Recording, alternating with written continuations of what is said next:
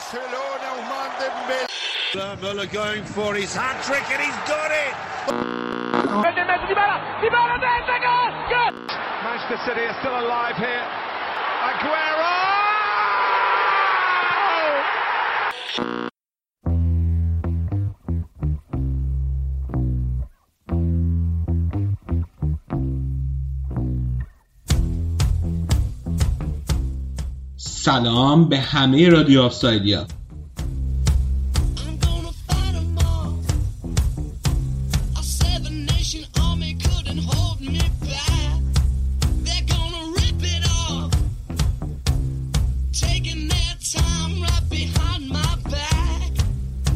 And I'm talking to myself. برای کسایی که اولین بار دارن به ما گوش میدن بگم که رادیو آفساید پادکستیه که توش هر هفته من علی به همراه دوستام درباره فوتبال توی لیگای برتر اروپا حرف می‌زنیم.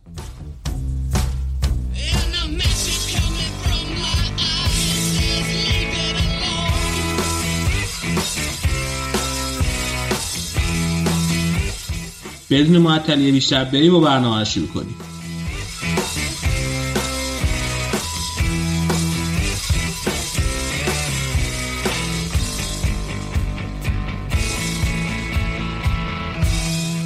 سلام به همه شنونده‌های عزیز رادیو آف ساید برگشتیم دوباره با یه اپیزود live دیگه. این بار می‌خوایم راجع به فصل 2002-2003 توی فوتبال اروپا حرف بزنیم. چهار لیگ برتر بوندسلیگا سری آ لالیگا و لیگ برتر. الان آراد با من اینجا. سلام آراد چطوری؟ خوبی؟ چیکار می‌کنی؟ سلام علی سلام همه کسایی که به ما گوش می‌دید. من خوبم امیدوارم حال شما هم خوب باشه. آه چه خبر؟ از هفته پیش تا الان اتفاق جدیدی نیفتاده؟ نه اتفاق جدیدی که نیفتاده فقط این هوای آلمان همیشه به صورت دیفالت رو بارون و ابر ایناست. حالا نسخه تریال 2020 که اومده بیرون همش هوای گیر پارتیه. و خب گریلم نمیشه رفت بیرون الان به خاطر شرایط بد متاسفانه. جدی؟ حتی در حد که مثلا برین تو حیات و اینا کباب درست کنین اینا هم نمیشه؟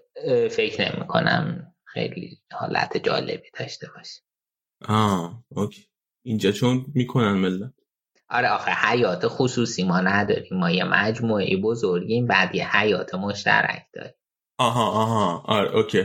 چون که اینجا نه که مثلا خونه تکی این خونه ها میان مثلا جلوش مثلا آها اون آره, آره داره. اون, اون فرق می‌کنه اونو می‌تونی آه okay. بعد فوتبال آلمان تو یه هفته اتفاق خاص نیفتاده؟ همین الان؟ بایرن با کسی تمدید قرارداد نکرده نه دیگه. اتفاقات توی اخبار رادیو تقریبا همه رو پوشش دادیم که تمدید قرار داده هانسی فلیک و مولر بود. حالا دقیقا یادم نیست این یه هفته بود یا نه مهمتریناش بود. نویرم در آستانه تمدید قرار داده حالا سر جزئیات مشکل دارم با یعنی سه سال پیشنهاد داده با شرایط تمدید یک سال تمدید به چهار ساله. خودش یه پنج ساله می‌خواد سر جزئیاتش فعلا تفاهم نداره چند سالشه نویر؟ سی و؟ نویر سی و سه سی و سه خب پنج سال زیاد میشه که یعنی تا سی و هشت سالگی می‌خواد باشه آره هم. البته چون سالشه تا؟ سی و هشت سالگی بوده اونم می‌خواد تا سی و هشت سالگی هم. خیلی خب. به این راجعه بوندسلیگا 2002-2003 حرف بزنیم فصلی که برخلاف فصل پیشش که قهرمان نشد این فصل بایرن قهرمان شد اول می‌خوای یه ذره از نقل و انتقال اون فصل حرف بزن که بایرن حسابی عوض شد چهرش آره دقیقا علی. بایرن خب اول زه روبرتو بالاکا از لورکوزن اووردن که خب دوتا مهره کلیدی لورکوزن بودن. فصل پیش گفتیم در آستانه سه‌گانه بودن که تو هر سه تا جام ناکام موندن. بعد لاما از بایرن دو اووردن و شواینشتایگر رو از بایرن زیر 19 سال. و در واقع اولین حضوراشون توی کادر تیم اصلی بود.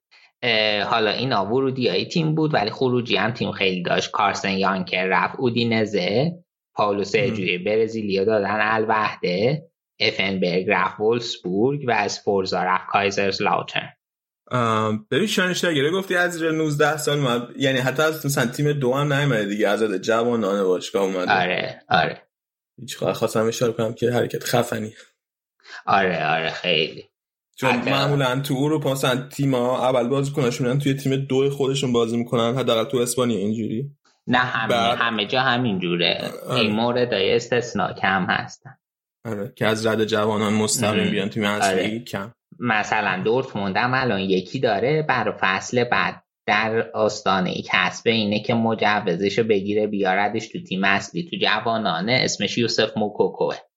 بعد ام. این از این ناس که همین ماشین گلزنیه. خیلی خوبه. آه. بعد مشکله یه خورده مشکلات سقر سنی داره. سنش کمه برای قوانین ولی مثل این که می‌خوان مجوزش رو بگیرن فصل بعد اضافهش کنن تو تیم. برای همین احتمال داره حتی تابستون هالند رو رد کنن بره. جدی؟ آره. که رئالم دنبالش. رئال که خیلی شنیدم زیاد توی اخبار میگن که دنبالشه ولی هم. آخه قیمت همه اینقدر عوض شدن. تو ترانسفر مارکت که اگه نگاه کنی همه قیمت رو کرده دیگه. یعنی واسه همین اخ باشگاه الان خیلی به نفعشون نیست بازیکنهای خفنشون رو بفروشن. آره این دقیقا. دقیقا آره. خیلی خوب. آه، بایرن رو گفت تقریبا دیگه که کیام رفتن دیگه یان کرفن بگم گفت آره. شدن. آره دقیقا. از اون طرف دورتموند هم تورستن فرینکس رو با رومن وایدن فلر خرید لورکوزن هم که صحبت کردیم خروجی دوتا خروجی مهم داشت که زی روبرتو و بالاک بودن که رفتن هستیم خب بریم راجع به خود لیگ حرف بزنیم. بریم آره. این چلومین دوره فصل بوندسلیگا برگزاری بوندسلیگا بوده علی که همون فصل 62 63 1962 63 میشه اولین فصل خود برگزاری بوندسلیگا. قبلش تحت عنوان لیگ آلمان و لیگ خواهیش و این چیزا بوده. آره فکر اینا چیزش هم مهم یعنی اون که کی شروع تاریخ شروعش رو بگن یه مهم میشینه که از تاریخ حرفه شدنشون حساب می‌کنن. بعد. حرفه‌ای شدن هم به معنی که مثلا دیگه بازیکن‌ها حقوق می‌گرفتن حقوق اصلیشون مثلا از باشگاه بوده جای دیگه کار نمی‌کردن اینجوری و. واسه همین چون آلمان مثلا من یادم آره داشتیم یه پرونده هفته راجع فوتبال حرفه‌ای کار می‌کردیم لیگ آلمان بعد تر متأخرتر نسبت به بقیه لیگ‌ها حرفه‌ای آره دقیقا دقیقا آره. بعد این لیگ برعکس لیگ پارسال تو صدر جدول خیلی حساس نبوده. در توی هفته سی‌ام بوده که بایرن قهرمانیش قطعی می‌کنه با اوتمار هیتسفلد و قهرمان آلمان میشن. با 16 امتیاز اختلاف نسبت به تیم دوم که فایف شتوتگارت بوده. بعد این بیشترین اختلاف امتیاز از زمانی که قانون سه امتیاز برای هر برد تو سال 95 اومده تو کار این بیشترین اختلاف امتیاز بوده. بعد از اون طرفم سورپرایز منفی شاید بتونیم بگیم سورپرایز از اون بر توی جدول بایر لورکوزن بوده که توی فصل پیشش رو دوزی دادیم تقریبا قهرمان شده بوده ولی این فصل توی هفته آخر با برده یک هیچ جلوی لورکوزن جلوی نور- نورنبرگ بودنش توی فصل بعد بوندسلیگا رو تازه می‌تونه قطعی کنه. از عدم سقوطشو. بعد آره. چهار امتیاز خیلی اختلاف داشته دیگه. آره اوضاعشون خیلی این پس خراب بوده. بعد مربیشون هم که رفته بوده مربی جدشون توماس هورستر هم اخراج می‌کنن. بعد اینکه به اینا به هامبورگ چهار یک باخته بودن مصاحبه کرده بود گفته بود که من به چیز باور ندارم به اینکه می‌تونیم توی بوندسلیگا بمونیم. بعد اخراجش کردن و یه مربی دیگه آوردن اون بند خدا مریض شد. بعد برای دو تا بازی آخر فصل کلاوس آگنتالر رو آوردن که قبلش مربی نورنبرگ بود اخراج شده بود بعد تو, هم... تو همون فصل تو همون فصل آره آه. بعد توی این فصل نورنبرگ و آرمینیا بیلفلد و انگی کوتبوس اخراج شد چیز سقوط کردن به دسته پایین. کارت قرمز گرفتن. آره ولی خب از اون طرف جدال برای دوم جدول جذاب بوده دیگه. شتوتگارت اون بالا داشتیم با که با 59 امتیاز فصل تموم کرد. دورتموند 58 هامبورگ 56 هرتا 54 و وردر برمن 52 خب اینا هم برای سهمیه حساس بوده جدالشون هم برای دوم جدول شده. آره دیگه بعد دوم جدول شدن اشاره کنیم که مهم بوده دیگه چون که تیمی که دومی شده مستقیم می‌رفته دوره گروهی Champions League ولی تیمی که سومی شده ام، تازه بعد اول یه بازی مقدماتی برگزار می‌کرده پلی آف برگزار می‌کرده. آره آره دقیقا. بعد کلا هم سهمیه آلمان دوتا و نصفی بوده دیگه یعنی تیم چهارم پنجم سهمیه لیگ اروپا می‌شده. آره آره.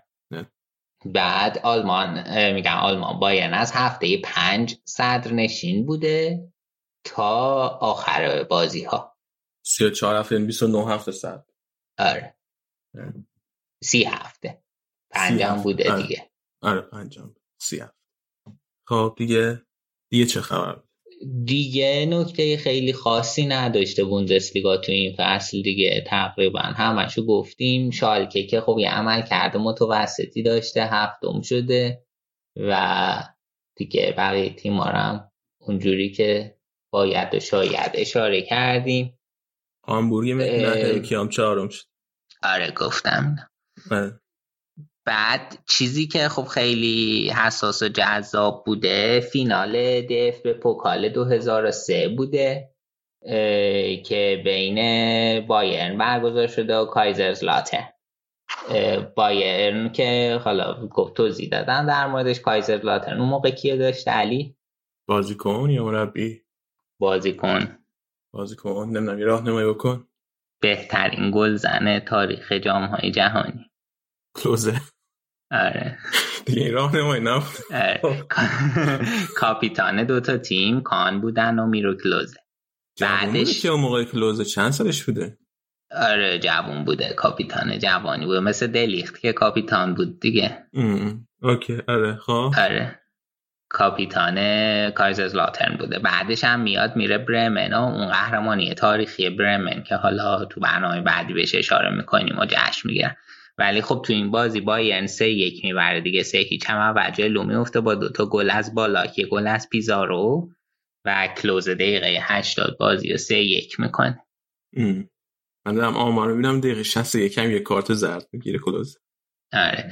توی اون دو تا تیم دیگه نیمه نهایی هم ورده برمن و بایر لورکوزن بود- بودن. حالا بایر لورکوزن هرچی بد بود توی جام حذفی حالا به اون بعدی نه. ترکیب بایرنو البر پیزارو او ینس یرمیز چقدر اون سال ما بازی بایرن زیاد می‌دیدیم به نسبت بقیه تیم کلا. آره. تیم خوبی هم بود واقعا. آره اون دفعه هم تیم خیلی خوبی بودن ولی رو اعصاب بودن. این خب. خود مثلا همون لیزارازو و ویلیسانی و اینا اون موقع خب تو اوج بودن. بعد تازه آره. یه نیمکت گرم کن داشتیم اوون هارگریوز که هر از گاهی فیکس می‌شد خیلی خوب بود نه خیلی هم نیمکت گرم کن نبود خوب بازی می‌کرد. آره من بیشتر خیلی چون انگلیسیه می‌خوای بگی که نیمکت گرم کن ها؟ حالا نمی‌خواستم مستقیم اشاره. درست. آره. آره ولی تیم خوب بود. تازه بعد این که تا همون سال قبلش هم خوب بود که این چهار تا بازیکن اصلیش از دست نداده و ولی خب اونا هم یکم پیر شده بودن رفتن دیگه. یانکر و افنبرگ و اینا.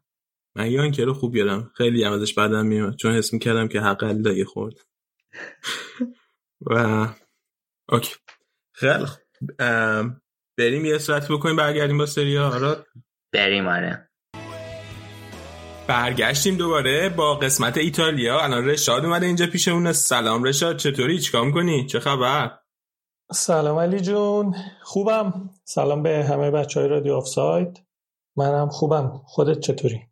چاکریم آراد داشت. از اشتوتگارت گفت تو از برلین بگو برامون برلین چه خبره. اتفاقا گوش کردم. دقیقا حرفش درسته. یعنی تاریخ نشون نده. حداقل حالا تو تجربه دو ساله من توی آلمان تاریخ نشون نده. اینقدر هوای آفتابی. همین الان آفتاب وسط خونمونه و اینکه نمی‌تونیم بریم بیرون دیگه. فقط امروز رفتیم خرید و انجام دادیم و اومدیم. خیلی فکر کنم این آفتاب چیز خوبیه عجیبیه واسه شما. اونجا دارین راجع بهش حرف می‌زنید. بابا اینجا همش آفتابه. آره دیگه دکتر میری کلا میگه ویتامین دی بخر. ما همیشه تو خونمون قرص ویتامین دی داریم. آفتابمون رو با قرص ویتامین دی برطرف می‌کنیم. آفتابمون رو با قرص ویتامین دی برطرف کنیم کم بود آفتابمون. کم بود آفتاب انقدرم به شماها گفتم این کال آف دیوتی رو نصب کنیم نصب نکردید به جاش همکارای شرکت هم نصب کردن. هر شب داریم بازی می‌کنیم. کلی کیف می‌کنیم. آقا. جدی عجیبه. چیزی تو خونه بهت نمیگن انقدر بازی می‌کنی؟ بابا میگم من تا ساعت دوازده شب با خانواده میگذرونم. دوازده شب به بعد دیگه. بعد این روزا هم عید پاکه. الان دیگه همش خونه این دیگه. دیروز که تعطیل بود جمعه بود. امروز و فردا تعطیل پس فردا هم تعطیل. الان. قرنطینه از کلا باید خونه باشی. آه راست میگی. روزهای بعدش هم دوشنبه هم سه شنبه هم خونم. آره. ولی خب اون روزا صبح تا از کار می‌کنیم دیگه. خیلی خیلی. چرا. من تو این موقعیت بابا من تو خودت خودت تو این موقعیت قرار بدی من چیزی نگفتم. بهنام خیلی ارادتمندی. نوشته رشاد خیلی عشقی. خب. خب. بریم بیا. این فصل نه قبلش ببینم تو یه هفته تو ایتالیا فوتبال ایتالیا اتفاق نیفتاده بخوای بگی الان جای اشاره کنی بهش تو فوتبال ایتالیا یکیش که تو کانالمون کار کردیم فردا یعنی دوازده آوریل پنجاهمین سالگرد تنها قهرمانی جنواست که می‌خواستن جشن باشکوهی بگیرن ولی خب به تماشاچی‌ها گفتن که با پرچمای rosso و blu یعنی قرمز و آبی پنجره ها و بالکنتون رو تزیین کنید. دیگه دیروز دل پیرو و دیبالا یه live گذاشتن و جالبه پنج تا از همکارای ایتالیایی سابقم و دو تا از همکارای ایتالیایی فعلیم به هم message دادن. می‌بینی می‌بینی دل پیرو؟ رو گفتم آره بابا براش تازه مسیج هم دادم رفتم براش نوشتم دوست دارم. اله بعد توی گروه هم پیغام فرستادی؟ بگم پیغام تو کدوم؟ نوشته بودی که نمی‌دونم چرا دل پیرو انقدر به دیوالا محل می‌ذاره.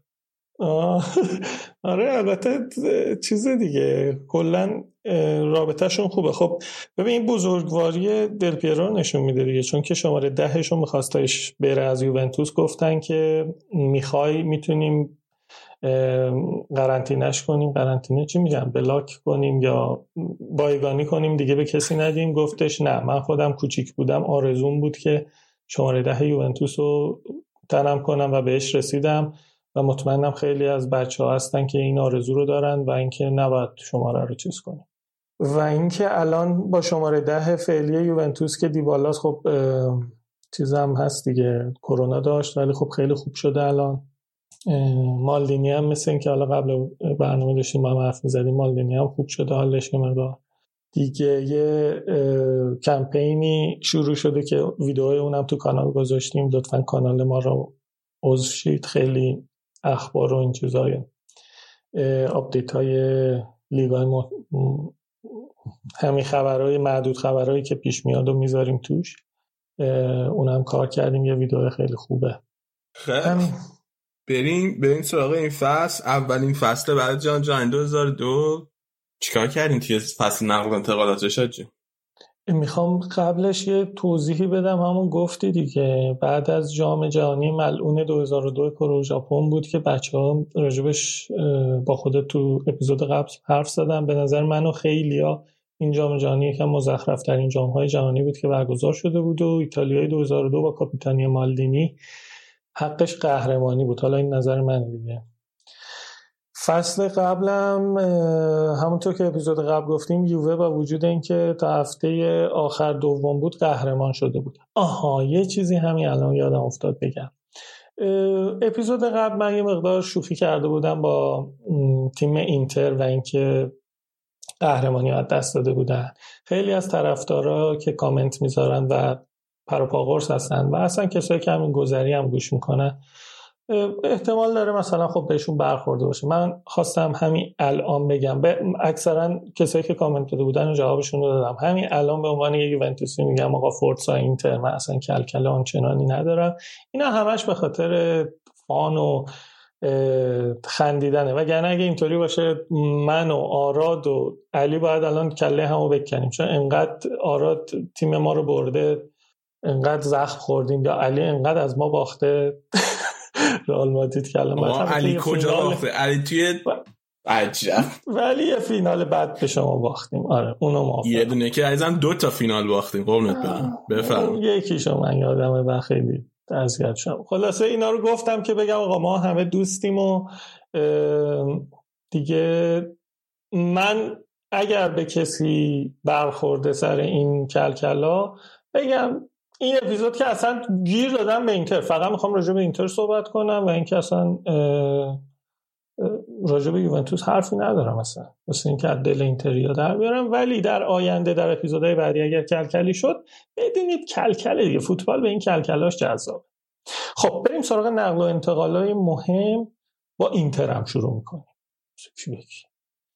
یه نکته بگم که این این فصل سری ها محدودیت های خرید بازیکنه غیر اروپایی رو برداشته بود و دست تیما رو یکم باز کرد از این نظر.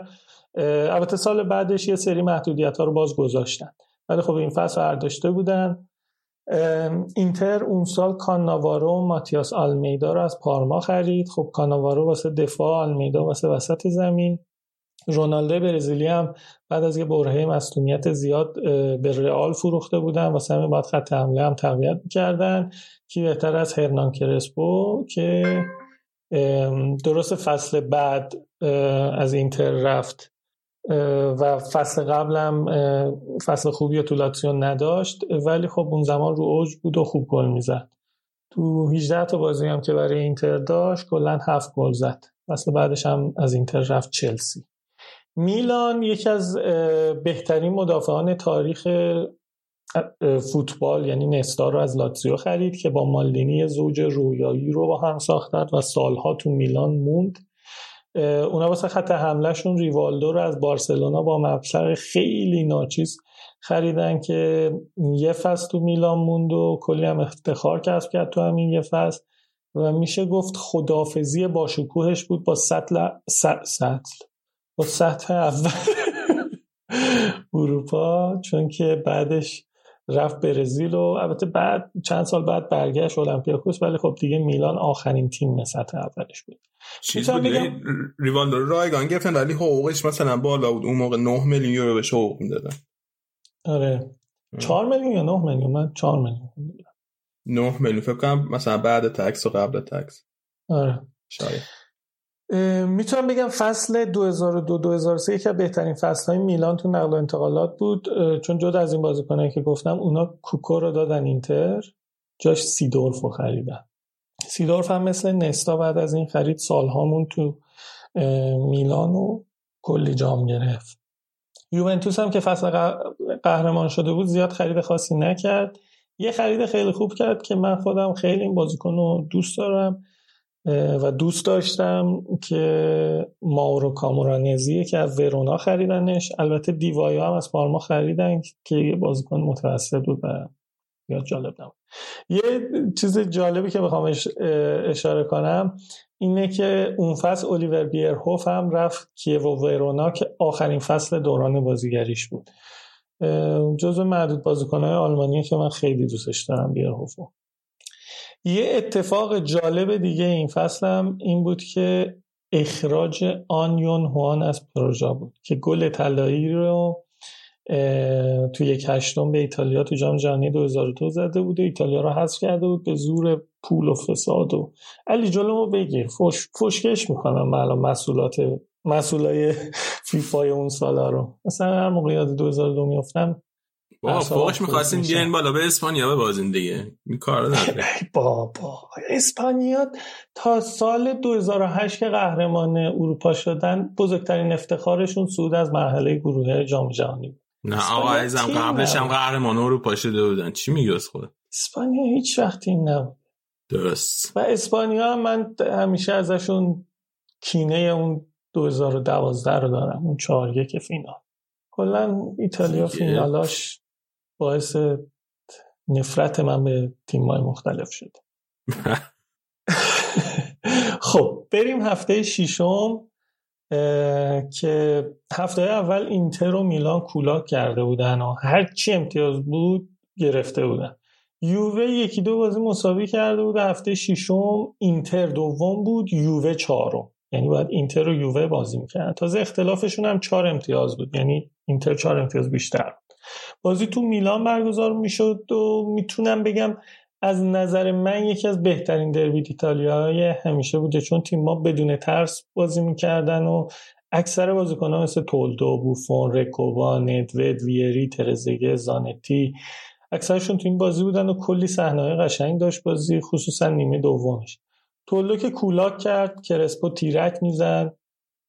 البته باید اینم بگم که این بازی رو درسته میگم خیلی بازی جذابی بود ولی خب تا دقیقه 89 گل نداشت. تا اینکه دقیقه 89 یه پنالتی روی کامرانزی داور از اینتر گرفت که دل پیرو گلش کرد. سی ثانیه به آخر بازی مونده بود که اینتر یه کورنر باورتون میشه هفته ششم تولدو برای کورنر اومده بود تو محوطه جریمه یووه. یعنی اینقدر سری ها جذاب بود و هیجان انگیز که هفته ششم بازیکن‌ها بازی ها رو مثل فینال جام جهانی برگزار می‌کنن هفته ششم کورنر شده بود تولدو از دروازه اومده بود تو محوطه جریمه. کورنر زده شد و ویری یه دقیقه بعد از گل یووه بازی باخته رو توی خونه مساوی کرد که اینتر از یه باخت خونگی توی بازی جذاب فرار کنه. استادیوم داشت میترکید دیگه از شدی یه ورژنی از این بازی توی یوتیوب هست که واسه گزارشگر اینتره و هیجانش رو ده برابر می‌کنه. اگه اینتری هستی بگردید پیداش کنید خیلی باحاله. 6 دقیقه و 41 ثانیه هم هست اون ورژنش رو. چون وقتی اینتر گل می‌زنه ای گل ای گل ای گل ای گل ای گل. 20 ثانیه ای فقط داره میگه گل. خیلی باحاله. بریم از هفته ششم به هفته سیزدهم. این هفته همونطور که گفتم دیگه نمی‌خوام اصلا راجع به دل پیرو و حرف بزنم دیگه. فقط بازی اینتر. فقط برای اینکه ثابت کنم که آدم منصفیم هفته سیزدهم کی با کی بازی می‌کرد؟ اینتر رفته بود با لاتسیو تو روم بازی کنه. جدولم بگم که میلان صد نشینه لاتسیو یه امتیاز کمتر. دوم اینتر یه امتیاز کمتر از لاتسیو سوم یووه هم یه امتیاز کمتر از اینتر. چهارم.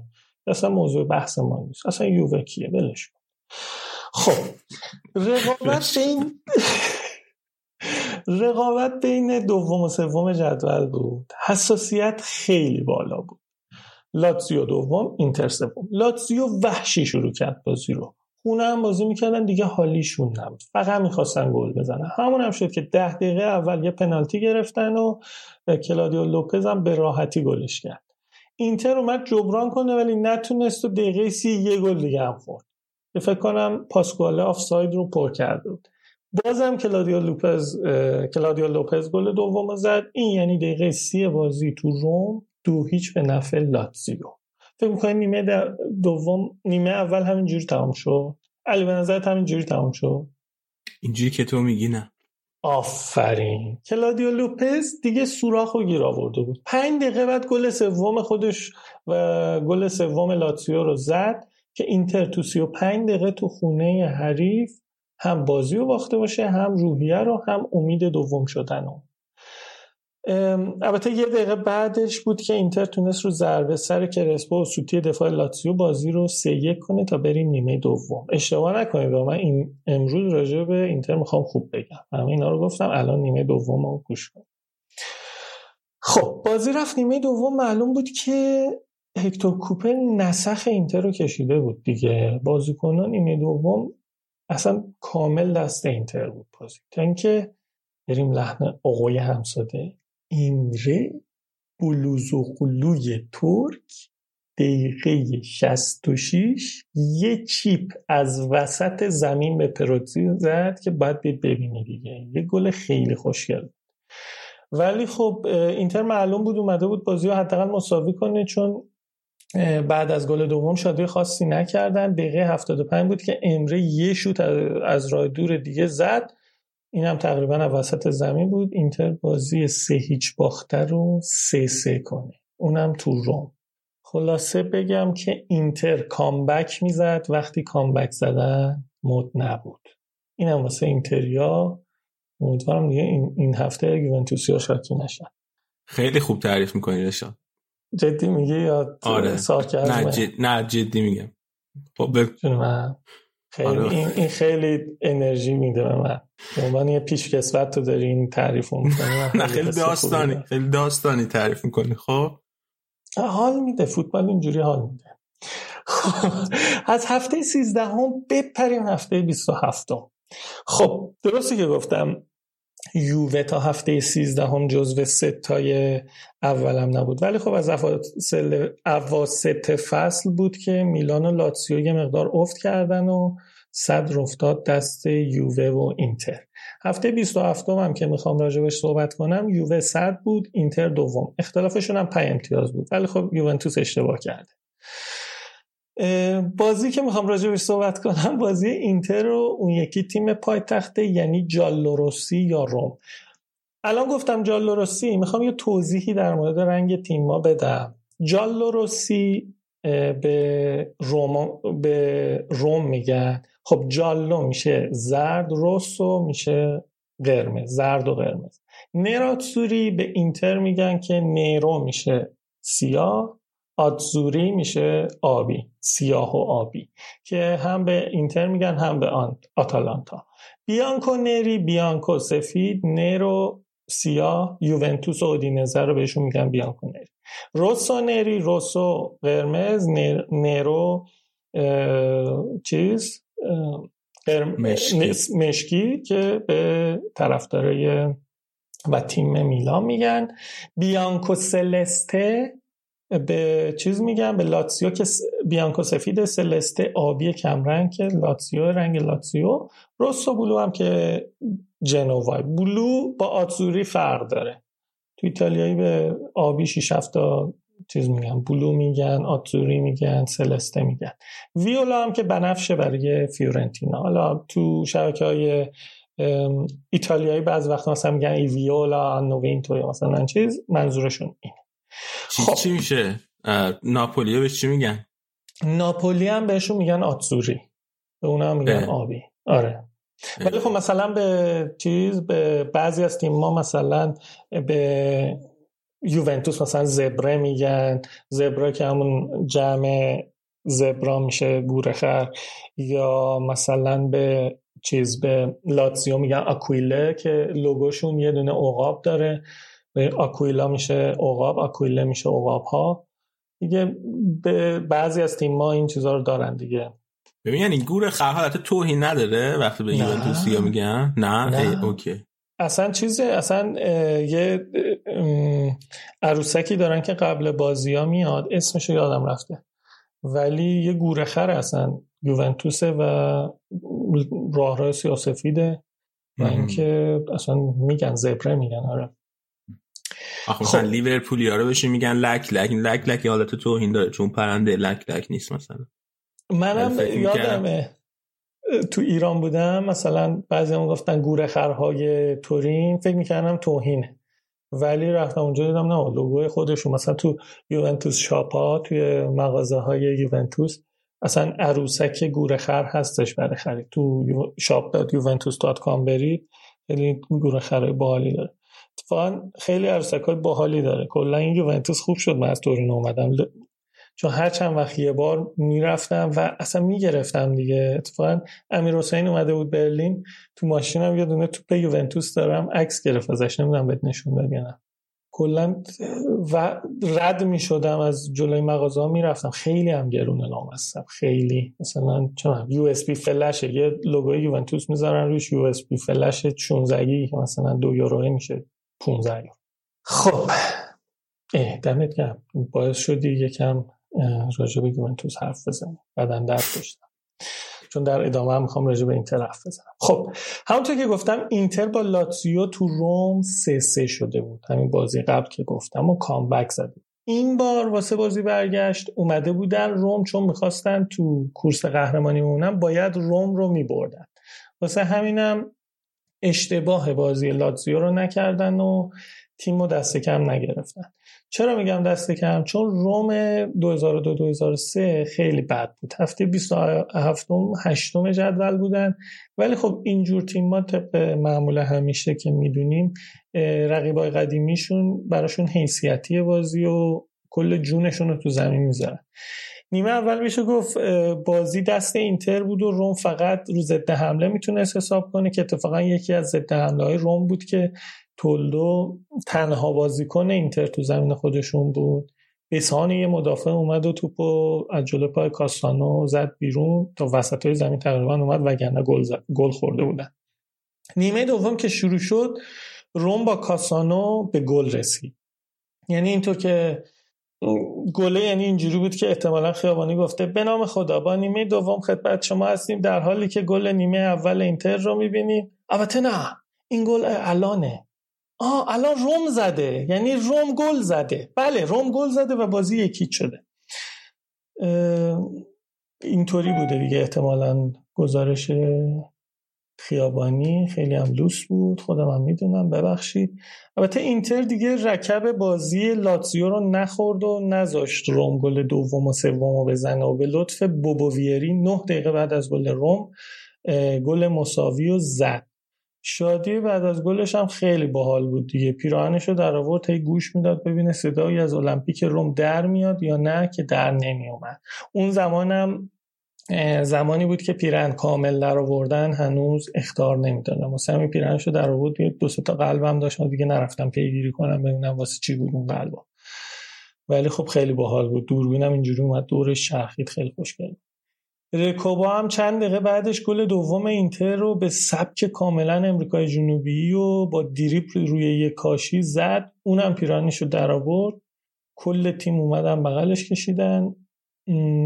دیگه همین دیگه گفتم اون موقع پیرن در می آوردن خطا نبود و بازیکن‌ها چپ و راست در.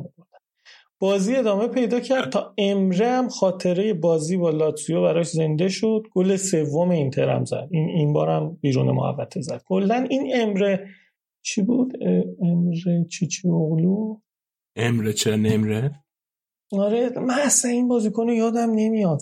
فکر کنم به خاطر اینکه همیشه هم گفتن امره. امروز رفتم تحقیق کنم. اسمش چیه؟ چی چی اغلو بود. خلاصه خیلی. آ بلوز اغلو مرسی از رضا ایرانپور. اسماعیل پور آره. امره بلوز اغلو ام، گل سوم رو زد که اینتر دیگه سر از پا نمیشناخت دیگه. بازی یکیچ باخته رو سه یک کرده بودن. واسه همین یکم تیم آروم گرفت تا روم تو ده دقیقه پایانی خیلی مموش اومد تو زمین اینتر و گل دومیش تو شلوغی محوطه اینتر زد و پانوچی هم اتفاقا گل زد.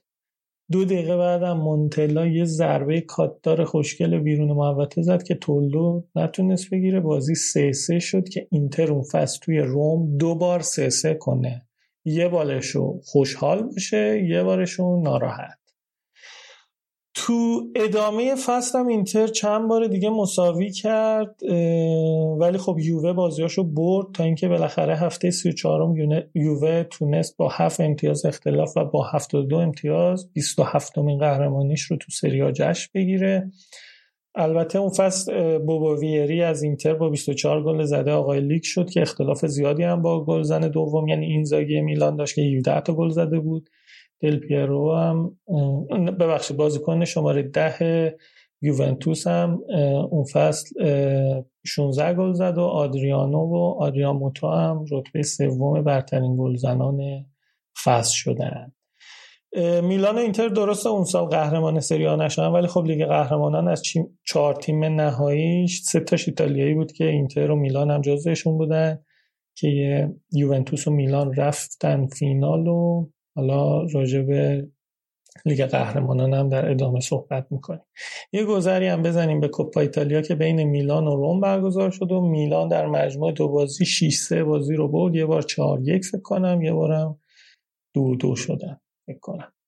قهرمان شد ولی خب سوپرکاپ رو سوپرکاپ رو یوونتوس جلوی میلان برد اون سال. اینم از بخش سریای این هفته. دست درد نکنه رشاد خیلی ممنون.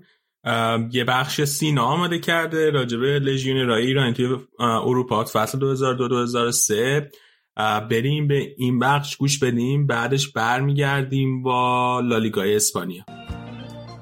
سلام به همگی. امیدوارم که همتون میزون باشین. طبق روال دوتا اپیزود قبلی بریم یه گریزی بزنیم به وضعیت لژیونرهای فوتبال ایران وضعیت تیم ملی و همینطور فوتبال داخلیمون تو فصل فوتبالی 2002-2003 که مصادف می‌شد با 1381-82 همینجور که اپیزود قبل با هم مرور کردیم تیم ملی نتونست به جام جهانی صعود کنه و کلا یه وضعیت غم و یأسی بود بین فوتبالی ایران. اما نکته برجسته ای که اون سال برای فوتبال ملیمون داشت قهرمانی تیم امید تو بازی آسیایی 2002 بوسان بود که دوباره امیدا رو برامون و برای آینده زنده کرد که حالا در این باره مفصل صحبت می‌کنیم. اما مثل همیشه اول برم سراغ لژیونرا و قطعا تو این فصل باید با مهدی مهدوی کیا و وحید هاشمیان شروع کنم که هر دوشون فصل فوق‌العاده‌ای رو توی بوندسلیگا پشت سر گذاشتن و برای مهدی که این فصل فکر کنم بهترین سال فوتبالش توی اروپا بود. همونطور که قسمت قبل گفتم مهدوی کیا آخر فصل قبل مجبور شد که کمرش رو عمل کنه و در نتیجه تابستون و چند هفته ابتدایی لیگ داشت دوران نقاهتش رو طی می‌کرد. اما مهدی از هفته نهم به ترکیب اصلی تیم اضافه شد و یه جونی داد به تیم به همراه بقیه بازیکنها که از مصونیت برگشته بودن. تا آخر فصل تیم رو به مقام چهارم لیگ برسونن. گوش بدیم به حرفای خود مهدی مهدوی کیا تو برنامه 90 سال 82 در مورد اون فصل بوندسلیگا. ما کلا تیم خیلی خوبی بودیم و ستاره خاصی فکر کنم به اون ستاره خاصی به اون صورت نداشتیم و کلا تیمی کار کردیم و خب یکی از مشکلات ما بازی خارج از خونه بود که ما در کل فصل دو تا بازی بیشتر بیرون از هامبورگ نبردیم و این واقعا یک مشکل و موزل بود برای ما. ولی خب در هامبورگ بسیار قوی بازی کردیم. ما 13 تا برد آوردیم از 17 تا بازی و این نشون میده که ما واقعا در خونه خیلی قوی هستیم. ولی خب کلا به اون صورت نمیشه گفت. ما ستاره داشتیم. همه بچه ها در یه سر بودن واقعا زحمت کشیدن. ما تونستیم مقام چهارم به دست اما نکته مهمتری که وجود داشت این بود که مهدی اون فصل دو گل زد و 14 تا پاس گل داد و بهترین پاسور بوندسلیگا شد. فکر می‌کنم که این مهمترین دستاورد لژیونرهای فوتبال ما به حساب بیاد که در واقع مهدی توی یکی از لیگ‌های معتبر اروپا به عنوان بهترین پاسور فصل شناخته شد و البته بعد از اون باید به آقای گلی علیرضا جهانبخش تو لیگ هلند تو سال 2017 2018 اشاره کنم. اما خب این دستاورد مهدی فوق‌العاده ارزشمنده به خصوص اینکه هشت بازی اول رو هم توی لیگ بازی نکرد. در نهایت پایان فصل هم از سمت هواداره هامبورگ به عنوان بهترین بازیکن فصل شناخته شد و آخر سال 2003 هم به عنوان مرد سال فوتبال آسیا انتخاب شد که اپیزود بعدی و بررسی فصل 2003-2004 بیشتر بهش می‌پردازیم. اینم بگم جالبه که یکی از تومه های مهدی تیم نورنبرگ بود که رفت و برگشت هم یه گل بهشون زد و سه تا پاس گل بهشون داد و خلاصه در رسیدن هامبورگ به رتبه چهارمی و صعود به جام یوفا کنار بقیه بازیکن‌ها مثل بارباره زولدسما و کاردوسو و تاکاهارا نقش خیلی کلیدی ایفا کرد و حتی هواداره هامبورگ از نرسیدن به مقام سومی به جای دورتموند و عدم صعود به چمپیونز لیگ شاید اواخر فصل ناراحت هم بودن. اما همینطور که گفتیم وحید هاشمیان هم با بخوم به بوندسلیگا رسید و وحید هم تونست بعد از یه فصل خوب توی بوندسلیگای دو این بار توی بوندسلیگا موفق بشه ده گل بزنه برای بخوم و تونست توی آلمان جایگاهی برای خودش دست و پا کنه و شناخته بشه. متاسفانه مصاحبه از وحید با رسانه های ایرانی اون سال پیدا نکردم و کلا هم کم با رسانه های ایرانی صحبت می‌کرد. اما یه مصاحبه با شبکه ZDF آلمان مربوط به سال 2004 ازش هست که حتما برنامه بعد براتون پخش می‌کنم در نهایت هم اون فصل پخم به مقام نهم رسید که خب برای تیم تازه صعود کرده بسیار رتبه خوبی بود. ما یه بازیکن دیگه هم داشتیم اون سال که خب اون موقع خیلی آمون یا حداقل من نمیشناختم این بشر رو و چند سال بعد برای ما معروف شد. و اون کسی نیست جز فریدون زندی دوست داشتنی که اون فصل از تیم فرایبورگ به تیم لوبک تو شمال آلمان رفت و از اون تیم بود که مسیر پیشرفتش یه جورای شکوفا شد زندی اون فصل توی 25 بازی برای لوبک تو بوندسلیگا دو به زمین رفت و 6 گل زد و دو تا پاس گل ساخت و در نهایت هم با این تیم به رتبه 11 جدول رسید. در مورد زندی تو اپیزودهای بعد بیشتر صحبت می‌کنیم. حالا بریم به ایتالیا جایی که رحمان رضایی بعد از برگشتن علی سامره به ایران تنها لژیونر ما تو سری آ بود و دومین فصلش توی پروجا رو سپری می‌کرد. بعد نیست به چند تا از همبازی رحمان تو اون تیم اشاره کنم. بازیکنهای جالبی بودن مثل زماریای برزیلی، جوانی تدسکو، فابریزیو میکولی که بهترین گلزنشون بود و البته گل سرسبدشون و بازیکن محبوب هوادارهای ایتالیا فابیو گروسو.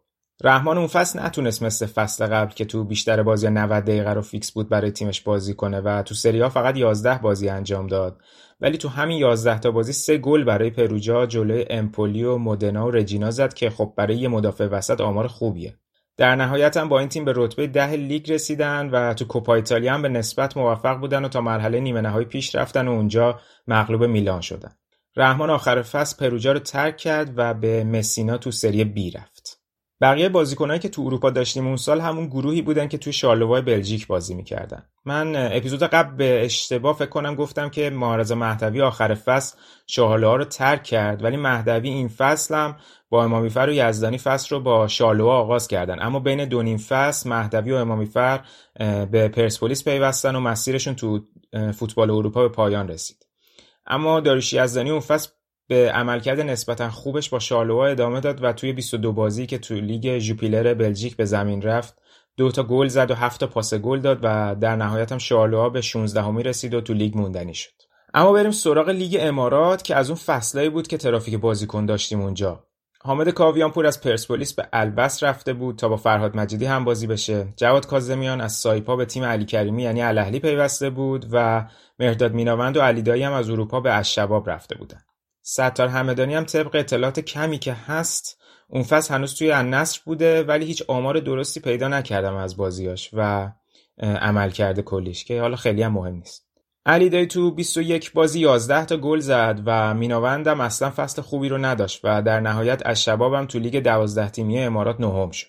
تو تیم الاهلی هم کاظمیان برای این تیم تو لیگ 10 تا گل زد و علی کریمی هم 5 گل زد و موفق شدن به رتبه سومی لیگ برسن.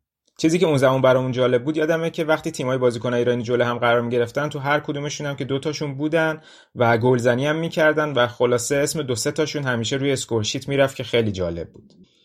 اما اون یکی تیم الوصل بود که با مجیدی و کاویانپور به رتبه بهتر از هشتمی لیگ نرسید. کاویانپور تونست اون فصل دوتا گل بزنه و فرهاد هم دوازده تا گل زد. اما یه اتفاق مهم برای مجیدی اون فصل افتاد. اون سال اولین دوره لیگ قهرمانان آسیا با فرمت جدیدش برگزار شد که تا سال قبلش با اسم جام باشگاه آسیا برگزار می‌شد. مسابقات چهار تا گروه چهار تیمی بود و تیم صدرنشین هر گروه می‌رفت به نیمه نهایی. نماینده امارات هم العین بود که صدرنشین گروهی شد که استقلال هم توش بود و خلاصه العین به نیمه نهایی رسید. اونا برای تقویت تیمشون تو نیمه نهایی فرهاد مجیدی رو به صورت قرضی از الوس گرفتن. بازی رفت نیمه نهایی رو 4 از دالیان چین بردن و بازی برگشت توی چین تا دقیقه 87 4 به سود دالیان شده بود و با این نتیجه بازی به وقت اضافی می‌رفت که درست دقیقه 88 فرهاد با یه دریبل و ضربه دیدنی از پشت محوطه باعث شد تا الان راهی فینال بشه و در نهایت با پیروزی مقابل نماینده تایلند به قهرمانی آسیا برسه.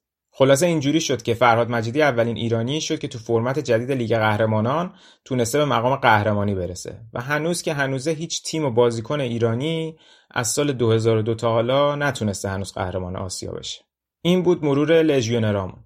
حالا بریم سراغ وضعیت فوتبال ملی. بعد از رفتن بلاژویچ طبق گفته خودش و توصیهش به صفای فراهانی و فدراسیون برانکو ایوانکوویچ به عنوان سرمربی تیم ملی انتخاب شد. سال 2002 ماشاءالله شرکت LG دو سه تا از این تورنمنت های چهار رو برگزار کرد که خب از لحاظ برگزاری بازی دوستانه برای ما خیلی خوب بود. تو اولین تورنمنت LG 2002 که تیم ملی ما حضور داشت بازی ها تو مراکش برگزار می‌شد و تیم ملیمون تونست با گل مجاهد خزیرابی ونزوئلا رو ببره و تو فینال هم تونست در ضربات پنالتی الجزایر رو شکست بده و قهرمان بشه.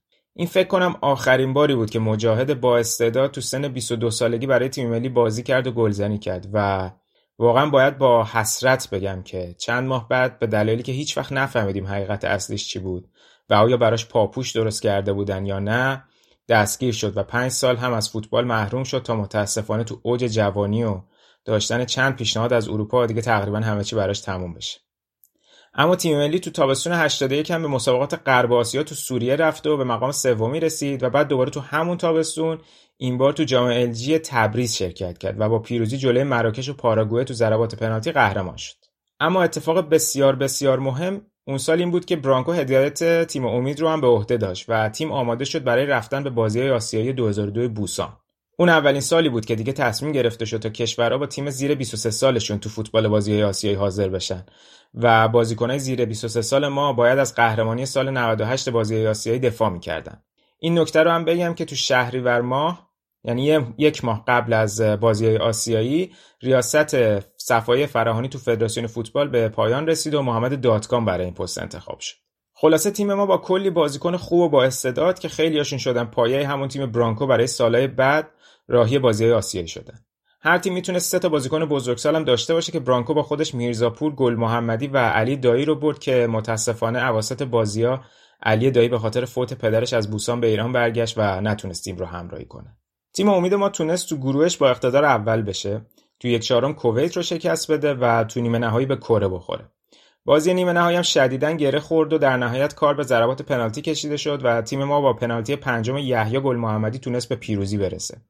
یحیی که دو سال بعدش اون پنالتی چیپ معروف رو جلوی چین از دست داد ولی این بار توی بوستان نقش اساسی تو صعود ما به فینال داشت.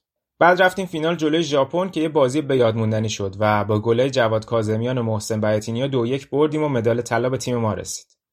یادم زمان بازی حدود دوازده یا یک ظهر بود و منم سوم راهنمایی بودم و از اول صبح با همه بچه ها رفته بودیم رو مخ نازممون که بریم خونه و بازی رو ببینیم که در نهایت به این راضی شدن که نیمه دوم تلویزیون بذارن تو نماز خونه که دست جمعی بازی رو ببینیم و چقدر حال داد اون قهرمانی. با هم به صدای برانکو رضا چلنگر و همینطور محمد دادکان رئیس جدید اون زمان فدراسیون بعد از قهرمانی تو بوسان گوش بدیم. عزیز بگید احساستون و از اینکه چطور با برنامه ریزی حساب شده تونستید قهرمانی رو کسب Travanjem programiranje eto u kvoti prvo mjesto. Mislim da ne trebam ništa reći da su igrači herojski se borili za svoj narod, za svoju zastavu, za svoj grb. بکنم که هیچ نیازی به توضیح نداشته باشم که بازیکنان ما واقعا قهرمانان جنگیدن برای ملتشون برای بیرقشون. Ja im čestitam jer ni jedna nedaća ih nije mogla baciti iz tog cilja koji su se postavili prije tri mjeseca. و منم بهشون تبریک میگم چون از سه مدت سه ماه پیش تا الان هیچ مشکل نتونست اختلاط کارشون ایجاد کنه. ان شما برای مردم عزیزمون بگو از این از این قهرمانی و اون چه که گذشت برای فوتبال ما در بوستان خوشحالم خوشحالم. اینو تبریک میگم به مردم خوبم. امیدوارم که این استمرار داشته باشه. با هم دیگه یه وفاق به وجود بیاریم به داد فوتبالون برسیم. اما بعد از اون قهرمانی دیگه فدراسیون و برانکو به توافق نرسیدن و همایون شاهروخی شد سرمربی تیم ملی که البته باز بعد از چند ماه دوباره دادکان و فدراسیون با برانکو قرارداد بستن و برانکو برگشت که تو اپیزود بعد در مورد این قضیه و راه صعود به جام ملت‌ها و جام جهانی مفصل صحبت می‌کنه. و اما در نهایت بریم ببینیم تو مسابقات باشگاهیمون چه خبر بوده. اینو بگم که از اونجایی که کفه ترازو توی رادیو آفساید شدیدن به سمت اصفهان سنگینی می‌کنه باید این بخش رو حسابی پوشش بدم. البته بچه ها همه طرفدار سپاهان نیستن استقلالی و پرسپولیسی داریم اما بالاخره کامل روایت می‌کنم که خدای نکرده حرف پشت سرم نباشه. دومین دوره لیگ برتر و فصل 81 82 بدون شک نقطه عطفی تو فوتبال باشگاهی ایرانه. تا قبل از اون سال تو لیگ اصطلاحی داشتیم به نام بهترین تیم شهرستانی. چون تو کل مسابقات لیگ و سراسری تاریخ فوتبال ایران همیشه تیمای تهران قهرمان شده بودن. پاس چهار بار سایپا دو بار و بقیه رو هم پرسپولیس و استقلال برده بودن. دیگه از اون سال بود که اصطلاح بهترین تیم شهرستانی کامل از دایره لغات فوتبال ما حذف شد. و فصل 81 82 سپاهان با سرمربیگری فرهاد کاظمی تو پنجاهمین سالگرد تأسیس باشگاه این تلسم رو شکست و حتی چهار هفته زودتر از پایان لیگ بالاتر از پاس و پرسپولیس مقتدرانه به قهرمانی رسیدن و بعد از چند سال فوتبال ما رو از اون حالت دو قطبی خارج کردن.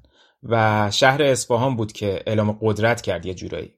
چون توی جام حذفی هم زباهن با سرمربیگری ساموئل دارابینیان ارمنستانی به قهرمانی رسید تا هر دو تا تیم اصفهانی برای اولین بار اون سال به قهرمانی توی سطح اول فوتبال ایران برسن. و خب از اون سال تا الان هم سپاهان پنج بار قهرمان لیگ و چهار بار قهرمان حذفی شده و زباهن هم به سه تا مقام قهرمانی حذفی رسیده و هر دوتاشون هم یک بار به فینال آسیا رفتن.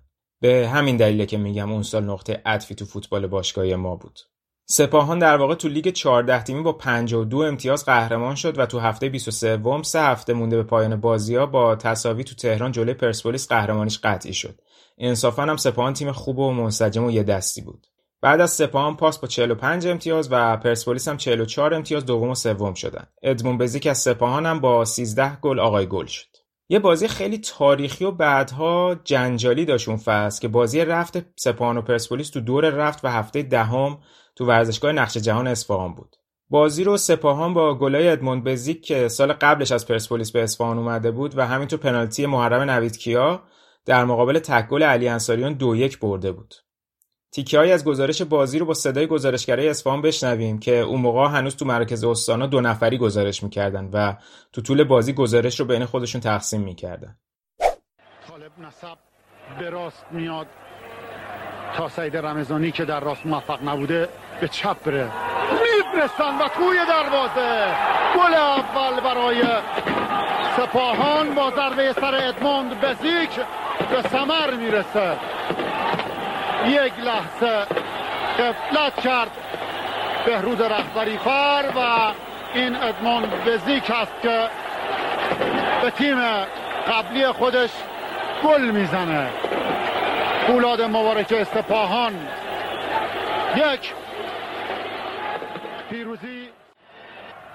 عارف محمدوند میره که این ضربه کرنر رو روی دروازه ارسال بکنه. ارسال توپ روی دروازه یا فرصت خوب میره که دروازه باز بشه و خب گل اعلام میشه. گل. گل برای پیروزی تهران. به دست میاد. زارن علی انصاریان دروازه رو باز اما از این لحاظ میگم جنجالی که یه قضیه مطرح و معروف شد به نام سکه های لای گز که می‌گفتن به داور و در واقع جلال مرادی و کمک داورا دادن تو اون بازی. رئیس هیئت مدیره وقت سپاهان تاج بود و مدیر عامل محمد رضا ساکت و رئیس فدراسیون هم که گفتیم محمد داتکام بود. محمد داتکان چهار سال پیش در واقع سال 95 یه مصاحبه داشت با روزنامه قانون که عین متن مصاحبه رو که مربوط به همون بازی و داستان بوده براتون می‌خونم خیلی جالبه. در واقع اینا رو داتکان تو مصاحبه با روزنامه قانون گفته الان آقای تاج رئیس فدراسیون است. اگر چیزی بگویم می‌گویند که می‌خواسته علیه من سخن بگوید. به شما خیلی راحت می‌گویم که این اتفاق در اصفهان افتاده و سکه لایگی از گذاشتن و به داوران ما دادند. آقای دانشور دبیرکل وقت فدراسیون فوتبال. این مطلب را کشف کرد. خودم او را فرستادم. من به آقای دانشور گفتم بدون آنکه کسی متوجه شود به اصفهان برود. او هم در رختکن جعبه های گز را گرفت و دید که داخلش سکه است. تاج یک شب در فدراسیون نزد من آمد و گفت که ما این کارها را نکردیم و افراد دیگری این کار را انجام دادند گفتند که من در جریان نیستم ولی خب این کار صورت گرفته است. من گفتم دیگر مسئله را ببندید و اجازه ندهید شرایط بدتر شود. من هم نمی‌گویم شما این کار را کرده اید. ولی بالاخره در اصفهان در جعبه گز داوران ما سکه بوده است. ما هم گرفتیم و همین کار را در مشهد هم کردید. نمی‌توانم بگویم چه کسی در اصفهان این کار را کرد. اما ما این را در اصفهان دیدیم که در گز سکه گذاشتن و به داوران دادند. هیچ وقت نیامدم لاپوشانی کنم. ولی اینکه بگویم چه کسی این کار را کرد نمی‌توانم. هرچند شک می‌کردم ولی ممکن بود منکر شوند و بگویند که معاون یا مدیر من این کار را کرده. ولی مهم این است که در جعبه گز سکه گذاشتند. خلاصه اینم از اون اتفاقای عجیب و غریب بود که مثل خیلی از داستانهای فوتبال ایران معلوم نشد که اصل قضیه چی بوده چه برخوردی شده بعدا راجبش مصاحبه شد. و خب از این دست اتفاقات تو فوتبال ایران زیاد بوده متاسفانه که هیچ وقتم درست برخورد نشده که ببینیم اصل قضیه چی بوده. خیلی می‌دونن اصل قضیه چی بوده ولی خب نمی‌خوان که رو بشه. خلاصه اینم از اتفاقای جنجالی اون بازی. یه نگاهی هم به وضعیت استقلال پرسپولیس بندازیم. اون سال وضعیت چمن استادیوم آزادی به خصوص بعد از اون باران شدید توی نیمه نهایی جام باشگاه آسیا که اپیزود قبل گفتیم به یه حالت فاجعه رسیده بود و دیگه تصمیم گرفتن بالاخره زمین زیر کش بره و چمن رو ترمیم کنن. که این کار از خرداد 81 تا خرداد 82 باعث شد استادیوم آزادی تعطیل بشه و اون فصل استقلال پرسپولیس تو شرق تهران و ورزشگاه تختی بازی می‌کردن. پرسپولیس که گفتیم با هدایت علی پروین به عنوان مدافع قهرمانی اومد به مسابقات و در نهایت سوم شدن. یه اتفاق خیلی جالب داشت یکی از بازی پرسپولیس و پاس تو ورزشگاه تختی که این صحنه رو خیلی خوب و دقیق یادمه ولی اصلا ویدیویی نتونستم ازش پیدا کنم. اگه کسی داره حتما بفرسته برامون. خیلی جالبه. اون موقع آرش بورانی فکر کنم 18 سالش بود که از کرمان اومده بود پاس و تو اون بازی جلوی پرسپولیس دیگه می‌خواست خیلی خود نمایی کنه. اواخر بازی بود. رفت گوشه های زمین نزدیک کرنر جلوی علی انصاریان شروع کرد پا حوس کردن و روپایی زدن و خلاصه داشت انصاریان رو اذیت می‌کرد و علی انصاریان هم که اصاب مصاب این کارا رو نداشت خیلی تمیز با لگد رسما گذاشت زیر برهانی و زدش و یه راست اخراج شد. خیلی هم فکر کنم خوشحال بود که این کارو کرده. و اینم یکی دیگه از اون صحنه های جنجالی سال 82 بود. استقلال هم هدایتش رو سپرده بود به رولند کوخ آلمانی که دیگه شدیدن داشت فتولازاده روی این قضیه مانور می‌داد. ولی انقدر حاشیه داشت اون تیم که اواخر فصل کخ رفت و ادامه نداد و هوادارا هم شدیدن از تیم و کخ ناراضی بودن و فتولازاده هم استعفا داد و ادامه فصل رو زرینچه و پوریدری مربیگری کردن. در نهایت هم استقلال توی لیگ 14 تیمی به رتبه تقریبا فاجعه نهمی رسید. فکر کنم تو دوره برگشت استقلال تو بازیایی که میزبان بود فقط یه برد جلوی صنعت نفت داشت. یعنی انقدر اوضاعشون خراب بود. اینم بگم که دربی خب شرایط بازی تو تختی رو نداشت و دربی دوره رفت رو توی ورزشگاه تختی تبریز برگزار کردن و که اون بازی بود که گل دقیقه یک علی سامره به ثمر رسید و معروف شد به علی سی ثانیه که البته ثانیه سی نبود گل حدودا ثانیه 47 50 بود ولی خب معروف شد به سی ثانیه نیمه دوم هم علی انصاریان گل مساوی رو از روی نقطه پنالتی زد. بازی برگشتم خرداد 82 به عنوان افتتاحیه ورزشگاه آزادی و چمن جدیدش برگزار شد که پرسپولیس با گل‌های یحیی گل محمدی و بهنام ابوالقاسم پور در مقابل تکل علیرضا اکبرپور بازی رو برد. سامرو و فرزاد مجیدی هم دوتا اخراجی های اون بازی استقلال بودن. راستی پرسپولیس و استقلال اون فصل توی لیگ قهرمانان آسیا هم بودن که همینطور که گفتیم اولین دوره با فرمت جدیدش بود و این دوتا تیم هر دو تو دور گروهی حذف شدن. پرسپولیس فقط با یک باخت و 6 امتیاز پشت پاختاکور دوم شد. استقلالم با یک برد جلوی اسد تو گروهش سوم شد و العین قهرمان اول گروه شد. از نکته های جالب این بود که رسول خطیبی یار کمکی استقلال بود که دو گلم براشون زد و همون سالی بود که وحید شمسایی رو هم از تیم فوتسال استقلال یار کمکی بردن که جلوی الهلال هم بازی کرد که این هم از اون کارهای عجیب و غریب دوره فتولا زاده است که بازیکن فوتسال رو برداشتن یار کمکی بردن فوتبال در نهایت اینم بگم که جام حذفی رو هم که اشاره کردم قبلا که زباهن فجری رو که برای سومین بار پیاپی به فینال جام حذفی رسیده بود برد و قهرمان شد. این از 81 82 تا برنامه بعد که میریم سراغ فصل 82 83 برگشتیم با قسمت اسپانیا. می‌خوایم راجع به فوتبال اسپانیا تو فصل 2002 2003 حرف بزنیم؟ مرتضی الان اومده. اینجا به من پیوسته. سلام مرتضی چطوری؟ خوبی؟ چه خبر از ونکوور؟ سلام علی سلام به همه شنونده ها خیلی مخلصم. خبر این که ایالت استان ما ایالتی نیستیم استانی استان ما الان نمودارش نسبت به بقیه استان بهتر بوده. خوب کنترل کردن. در هفته ای که گذشت تو اخبار اومد که رمز موفقیتشون چی بوده و اینا. ولی کماکان در قرنطینه ایم خب رمز موفقیتشون چی بوده؟ رمز موفقیتشون اون وزیر بهداشت استانی که اومد گفتش که خود شانس بودیم. شانسمون گفته. ولی ظاهرا دلایلی که حالا این کارشناسا مطرح کردن یکی این که ونکوور به خاطر اینکه خیلی زودتر از جاهای دیگه کیس داشتن اون اولاش که تک و توک کیسا بودن برای همین این باعث شده که آمادگی بیشتری داشته باشن. سیستم خدمات بهداشتیشون آماده تر باشه آمادگی اینو داشته باشن که هر آن ممکنه که یه اوتبریک جدی اتفاق بیفته.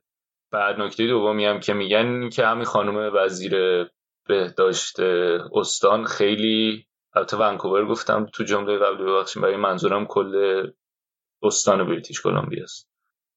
حالا برگردیم به دلیل دوم. دلیل دومی که خودمون خانم خیلی خانم خصوصیاتی که داره از نظر شخصی باعث میشه که خیلی بیشتر جدی گرفته بشه. دیگه همین که پیگیر هر روز میاد تو تلویزیون مسابقه می‌کنه از خیلی زودتر از خیلی استانهای دیگه که مسئولین استانی میومدن و حرف می‌زدن این هر روز میومد حرف می‌زد. بعد خیلی هم حال نمی‌دونم این چقدر می‌تونه تاثیر داشته باشه این صداقتش و اینکه گفتم مثلا یه بار اومده بود گریه می‌کرد و اینا میشه که خیلی میگن خیلی پیگیر و جدیه تو زمین.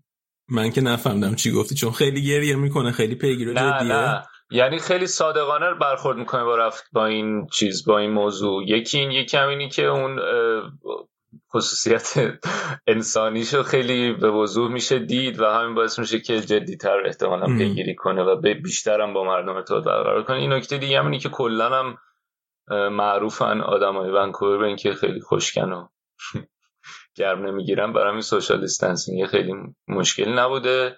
بعدم اینکه حواسشون هم بوده به اینکه هوای سیستم بهداشتی رو داشته باشن خیلی مواظب باشن کیا میرن تست میدن کیا نمیرن تست میدن.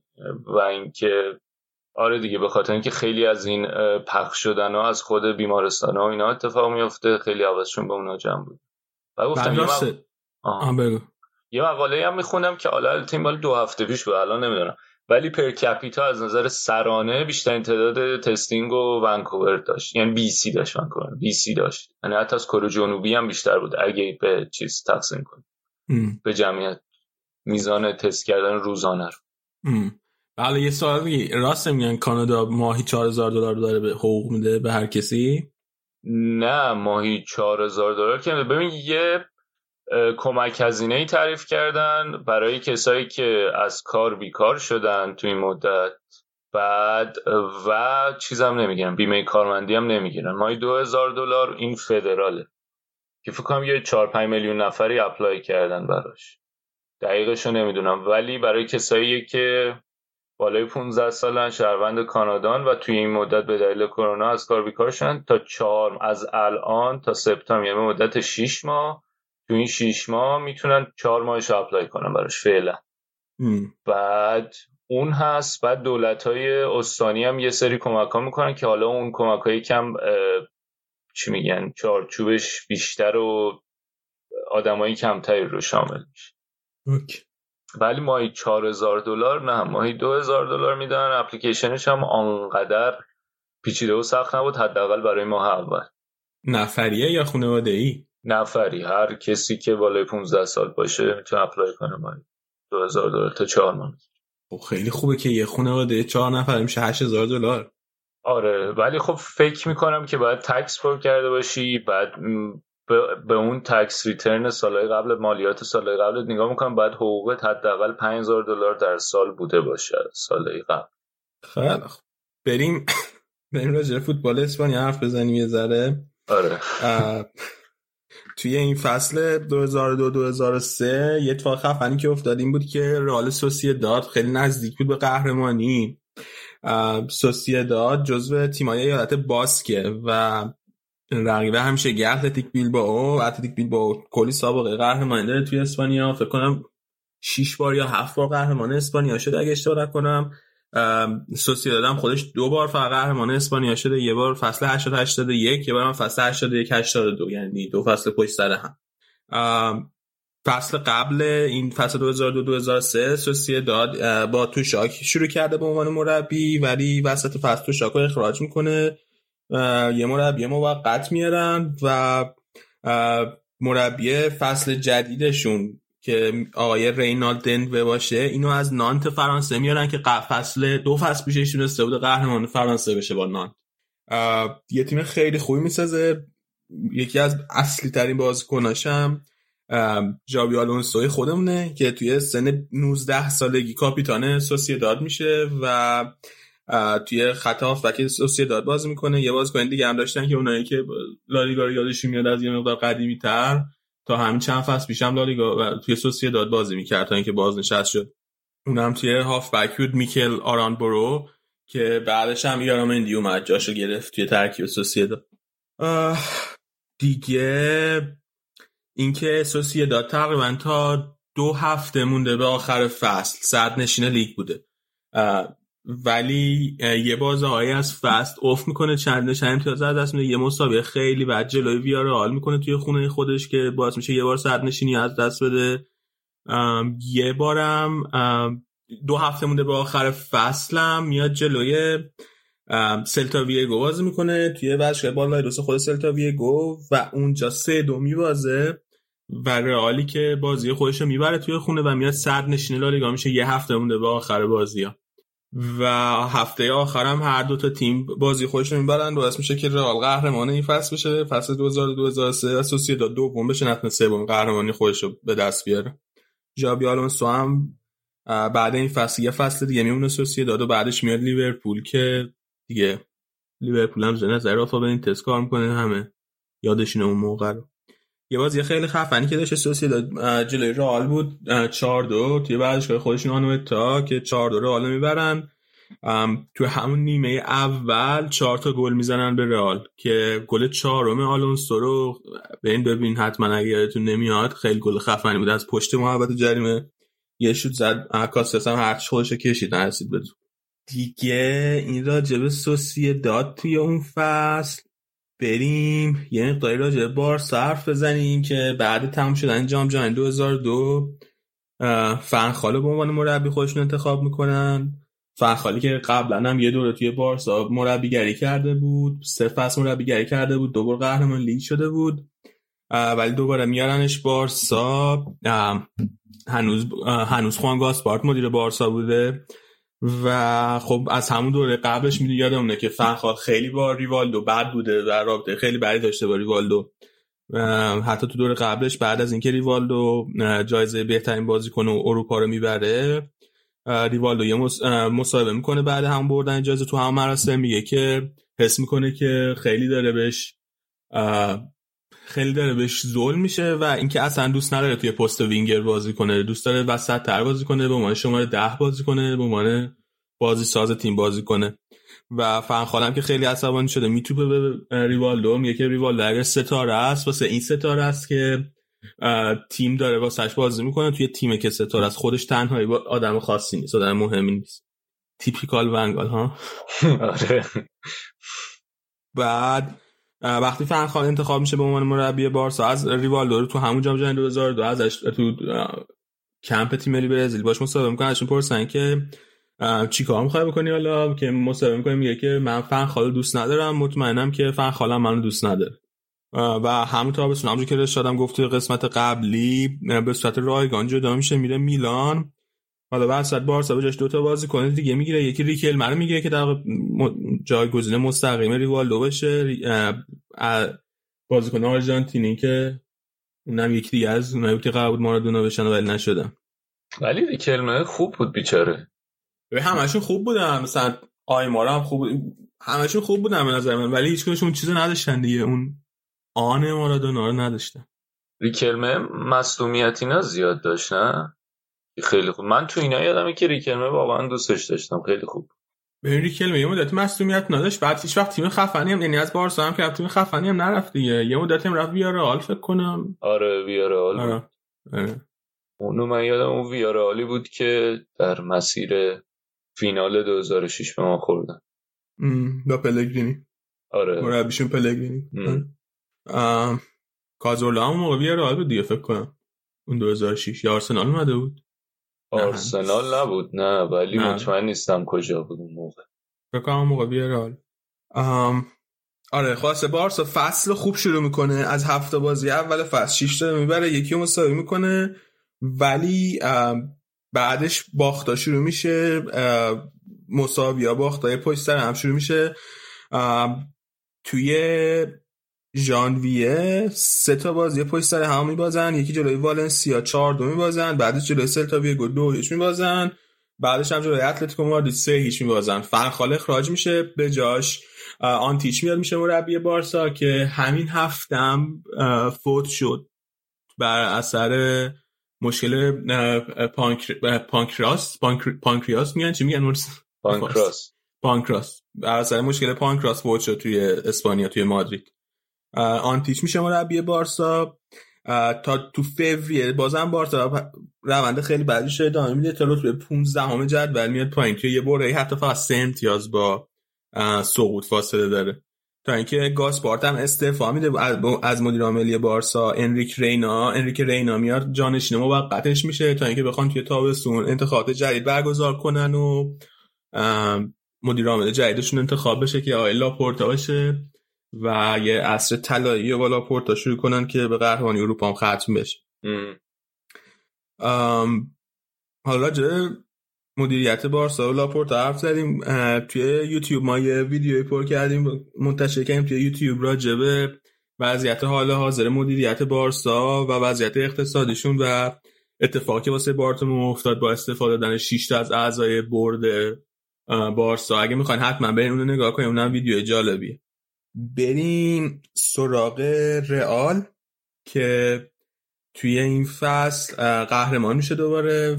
اول فصل تنها خریدی که می‌کنه آوردن رونالدو برزیلیه که از اینتر با 45 میلیون یورو میخردش و رونالدو میاد رئال. Ballon d'Or هم توی رئال می‌بره به خاطر عملکرد خوبی که توی جام جهانی داشته.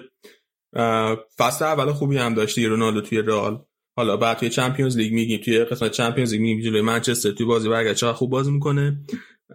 رئال تو طول فصل Super Cup اروپا رو می‌بره سه یک جلوی فاینورد بعدم International Cup رو می‌بره که یه تک بازی بود که برگزار می‌شد بین قهرمان اروپا با قهرمان آمریکای جنوبی.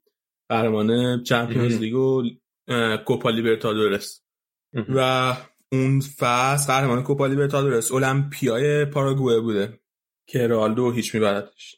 آخر فصل وقتی رئال قهرمان لالیگا میشه توی فاصله 24 ساعت از پایان قهرمانی پرز دلوسکه رو اخراج می‌کنه و همین باعث میشه که دلوسکه یه کینه عمیق همیشگی از پرز بگیره دیگه. هیچ وقت با پرز همکاری حاضر نشه بکنه توی هیچ زمینه.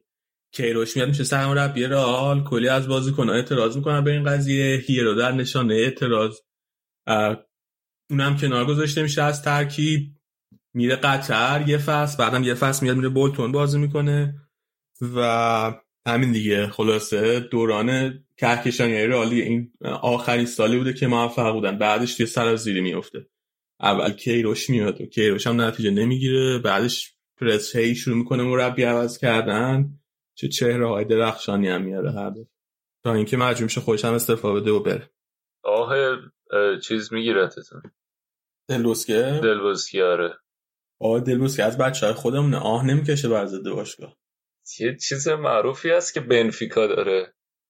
بلا گوتمن آره. بلا گوتمن آره. آره. شما یه یه, یه دهمشو داشتی.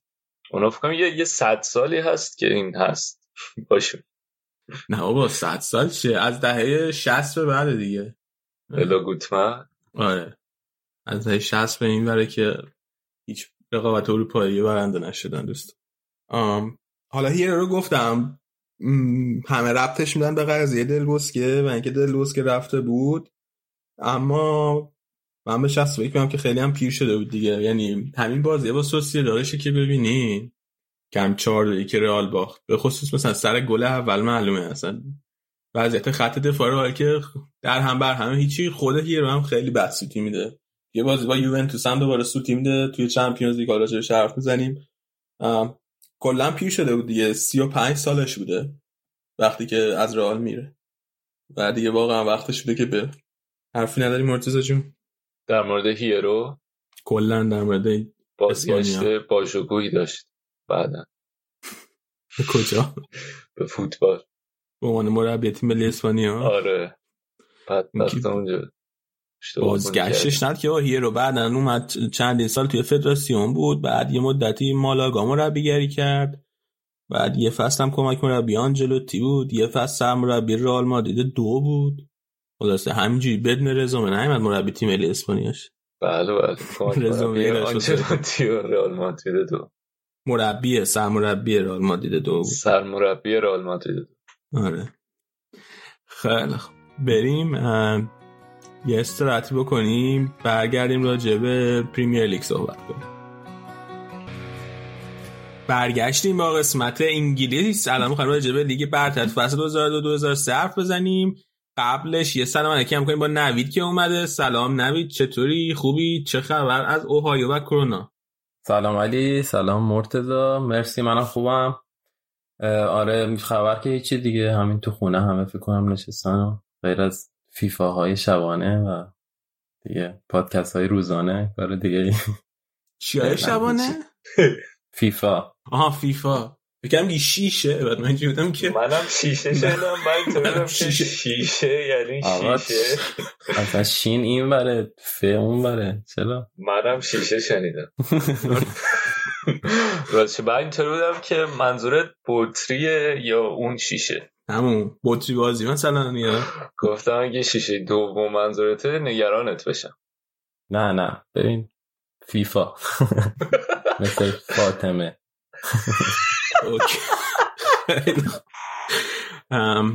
مرتزا چی داری برام بگی از فصل 2002-2003 انگلیس؟ چی دیگه. منچستر قهرمان شده. خیلی فصل جالبی نیست. بریم میشه این فصل بعد سریع. ببین در مورد فصل 2002-2003 خب منچستر قهرمان این فصل شد. بعد از اینکه فصل قبلش تو تا اونجا توی لیگ برتر از زمانی که اصلا 92 لیگ برتر شروع شده بوده اون رتبه سومی که گرفتن بدترین نتیجه یونایتد بود. بعد این فصل تابستونش یه خرید بزرگ دیگه داشتن پرخرج دیگه فردیناند رو میارن. چون که از اون طرف لوران بلان میره از فوتبال خدافزی می‌کنه خط دفاعیشون رو با فردیناند تقویت می‌کنن. آخر فصل البته خدافزی می‌کنه درسته؟ یعنی یه فصل بودن اینا کنار هم. آره. فردیناند آخر اون. فصل. okay. آره. آره. بعد نکته شاید مهمترین نکته که این فصل یونایتد داشته از نظر جذابیت دعوای فرگوسن بکام که توی یه بازی FA Cup جلوی آرسنال که حالا آرسنال تیم اصلیش هم نبودن آنری برکمپ اینا نبودن دو هیچ یونایتد میبازه و روی گل دوم بکام تقریبا مقصر بوده به خاطر اینکه فضایی پشتش ایجاد میشه اصلا حرکت نمی‌کنه که پوشش بده. بعد اون اه، hairdryer treatment معروف فرگوسن اتفاق میفته بعد از بازی. که میرو به با بکام شروع می‌کنن جر و بحث کردن دعوا کردن و اینطوری که تو هر هفته نمیای اون بازی که باید انجام بدی بعد بکام ولی جلوش وایمیسه میگه نه من خوب بودم اصلا قبول نمی‌کنه که خوب نبود بعد اتفاقی که میفته اینه که یه سری این کفشای بازیکن‌ها اونجا بوده کف اتاق رختکن و فرگوسن یکی از اینا رو شوت می‌کنه بعد انقدر خوب شوت می‌کنه که بلند میشه از رو زمین می‌خوره به. روی به کام فکر کنم یا چشمش. آره فهم ابروس. آه. ابرو شد دیگه تو که تو باز بعد هم قشنگ چسب زده اون ابرو رو که چیز بشه. آره. و بعد از اونم دیگه شروع می‌کنه کم کم فرگوسن نیمکت نشین کردن به کامو قبل از اونم یه سری مشکلات داشتن دیگه. این شروع به کام خب خیلی معروف و محبوب بوده. بعد با ویکتوریا هم شروع کرده بوده دیت کردن و مثلا یه سفری بدون اینکه به فرگوسن خبر بده پا میشه میره ایرلند ولی خبرش به فرگوسن می‌رسه. خلاصه که خیلی با هم دیگه تنش داشتن. اون اینطوری بوده که فرگوسن خب می‌دونیم خیلی سنتی نگاه می‌کرده اینطوری بوده که همه تمرکزت حواست و رو فوتبال و با این تو این رابطه شخصی هم مشکل داشته با بکام. و همه اینا هم که در نهایت منجر میشه به اینکه بکام ترک کنه باشگاه و شماره هفتی که می‌تونست تبدیل بشه به یکی از شماره هفته افسانه ای منچستر به نمون آخ تابستون آخر اون فصل بیاد راه ولی به نفع به نظرم مجموعاً بکام شد یعنی از نظر سبک بازیش یه ذره اون چیزو از دست داد یه ذره در تابع تیم بودن پیدا کرد به نظرم شاید. نمی‌دونم تاثیر اون اتفاق بود یا نه ولی به نظرم مثلا بازی منچسترش رو که نگاه می‌کنیم خیلی فرد گرایی مثلا بیشتری داره تو بازیش. می‌دونم علی موافقی یا نه تو رئالش چطوری بود؟ من خیلی طرفدار بکام نیستم. آخه من مثلا با رونالدو اگه مقایسه کنیم مثلا من احساس کنم که مثلا جفتشون تقریبا منچسترشون یکسان بود بعدش ولی رونالدو مسیری که یعنی کلا مثلا تک ستاره تر شد بکام بیشتر تیم شد حداقل توی رئال. یا شاید به خاطر این بود که رئال همون موقع خیلی پر ستاره بود و مثلا بکام نشد تک ستاره رئال. آره. خب خیلی شاید توی رئال مثلا چهره اون وقت خفنی نبود به اندازه که تو منچستر بود. ولی سطح بازیش من فکر می‌کنم افت کرد. حالا بجز اینکه آره، تیمی. تر بازی. می‌کنه ولی سطح بازیش به نظر من افت کرد وقتی اومد رئال. و اون مال رئال دیگه مشکل رئال که آقا چه. رفت به سرنوشته چرا دیگه؟ این همه بازیکن اومدن رئال. داغون شدن این هم هم اومدن سطحشون رفت بالا. همین کریستیانو رونالدو که میگی اومد سطحش رفت بالا. خب دیگه بازیکن اوج فوتبالش 27 سالگیه. مشخصا اگر اتفاق بدی براش نیفته پیشرفت می‌کنه. اینکه بازیکنی پیشرفت نکنه جای سوال. درسته. پس اونایی که پیشرفت می‌کنن طبیعیه. اوج فوتبالشون اونایی که پس رفت می‌کنن. اونها تقصیر نه دیگه. بعد شیب پیشرفت مهمه مگه رونالدو تو منچستر هم خیلی خفن بود. خب یعنی آقا یه بازیکن خیلی خفن گرفتی. یه تبدیلش کردی به یکی از بهترین بازیکنان تاریخ. من به نظرم شیوه خفنیه. حالا اوکی. بحث ام، بکام به نظر من آره شاید تیمی تر شد ولی سطح بازیش یکم اوف کرد و خیلی هم توی رئال نمون دیگه. بکنم سه فصل یا چهار فصل بعدش رفت لس آنجلس گالاکسی اصلا از اروپا خارج. آره چهار فصل بیشتر نبود. فکر می‌کنم سنم هست نه؟ یعنی از عواسط دوره رال به بعدش یکم اه، خودش هم چیز معقول تر شده. آره شاید. اینم که یه ذره افت به نظرم کلا یه پترن ثابتی توی انگلیسی ها مخصوصا که از خارج میشن از خود انگلیس از بریتانیا خارج میشن. خیلی لیژینر موفق. حالا همون رئال مثلا مکمنمن رو داشته ولی به صورت کلی فکر کنم که انگلیسی هم خیلی بازیکن موفقی نیستن تو لیگای دیگه. مثل مثلا تقریبا ایتالیایی هم شاید همین فازو داشته باشه. آره دیگه، مکمن من که مثلا میگی موفق ترین بازیکن لژیونر انگلیسیه مثلا تاریخه. حتی تا همین آره. الان. مثلا چی آره. برده؟ دو تا لیگ برده دو تا چمپیونز لیگ. مثلا همین رئال بقیه بازی مثلا اوون هم باز به نظرم اوون با مثلا دوران لیورپول و ایناش خیلی بهتر از دوران رئالش. آره اوون که اصلا خیلی فاصله داره. یعنی حالا باز یکی دیگه از بازیکن‌هایی که. شما گنزه بله. او- اوون ببین خودش هم یه بحث خیلی شاخه شاخه شد. ولی اوون خودش هم یه بار داشت بی تی اسپورت حرف می‌زد. بعد دلیل افتش و یکی از چیزایی که اشاره می‌کرد خیلی تاکید داشت این بود که توی دوره جوونیش خیلی بازی کرده بیشتر از بقیه بازیکنهای جوون. و باعث شده که به بدنش خیلی فشار بیاد. مصدومیت دیگه هیچ وقت سرش بر نداشت. بعد آره دقیقا همین فصلی که الان داریم می‌خوایم راجبش حرف بزنیم اوون به رکورد 100 تا گل زده تو لیگ می‌رسه و جوانترین بازیکنی میشه که این رکورد می‌زنه. آره. با 23 سال سن. خلاصه اوون هم رفتی به ما. نداشت به لیورپول داشت که تو جوانی خیلی بهش بازی آره. شما هیچ بازیکنی خراب نمی‌کنه. همه بازیکن‌ها رو رونالدو می‌کنه میفرست بله خب. بفرمایید مرتضی. بعد نکته دیگه که برگردیم به منچستر یونایتد داره اینه که آخر فصل فنیستروی آقای گل میشه. دومین فصل حضورش و یه حضور خیلی درخشانی رو داشته. با 25 این نیست روی 44 تا گل می‌زنه تو این فاز تو کل ف... تو همه بازی های غیر لیگ یعنی هم چمپیونز لیگ همه چی که هیچ بازیکن Premier League ی تا الان این رکورد نداشت. آره من- لالیگا فکر کنم رکورد okay ه برای رونالدو مسی ولی Premier League معمولا اتفاق نمیفته به خاطر فشار بازی ها. و دیگه اینکه ترکیب هم گفتم بیشتر یونایتد تو این بازه با وجود با حضور فنیستروی نیستروی هدف بوده و حالا کنارش بازیکنهای مختلف مثلا اون سولشیر گیگز شاید به عنوان وینگر چهار تا دفاعش هم که همینطور که گفتی و تصحیح کردی حرف منو فردیناند بوده در کنارش لوران بلان هر از گاهی و میکل سیلوستر هم به عنوان یکی از مهرهای ثابت خط وسط دفاع بوده. وسپران و اوشی فکر کنم اوشه هم. آره وسپران و اوشه آره وسپران و اوشی بودن. کناره ها بودن بیشتر. نویلا هم بودن دیگه جفتشون. آره آره. ولی فکر کنم اینا بیشتر بازی کردن از. نویلا آره وسپران و اوشی فکر کنم ترجیح می‌داده برای فول بک کلا ولی خوب دفاع رو چرخشی بازی می‌داده فرگوسن ها. یعنی جالبه واقعا که اینقدر مثلا چرخش داشته. مثلا نگاه می‌کنم 6 7 تا بازیکن هستن که اون فصل حداقل 20 تا بازی کرده بودن تو دفاع. و کلا من یادم که اون اون فصل خیلی این سیستم چرخشی استفاده می‌شد. حالا هم فرگوسن هم ونگر. آخه تو همین فرگوسن تو هافبک مثلا خیلی این کار یا حمله مثلا تقریبا نیست رو خیلی ثابت بازی می‌کرد دیگه. وسط هم تقریبا گیگز مثلا کین اسکول سال تو اون دورانی که وجود بودن همشون بازی می‌کردن. و حالا مثلا کنم مثلا دفاع کناره رو خیلی چون تو خصوصیتشون هم فرق کرده بازی به بازی مثلا یه ذره تاکتیکی میچیده احتمالا. بسته به اینکه بازی چجوری بوده آره. و در نهایت آره منچستر با وجود اینکه بازی زیادی از فصل صدرنشین نبوده ولی از بعد از March تو March شروع March هشت امتیاز اختلاف داشته با آرسنال ولی بعد از اون می‌گیرن آرسنال و در نهایت با پنج امتیاز اختلاف قهرمان لیگ میشن. هشتمین قهرمانی تو 11 فصلی که Premier League شده آره بود. آره. ولی آرسنال هم رکورد چیز خفنی می‌زنه که. رکورد فکر کنم گلای پشت سر هم درسته بازی یک پشت سر هم گل می‌زنه. تو همین فصل بوده.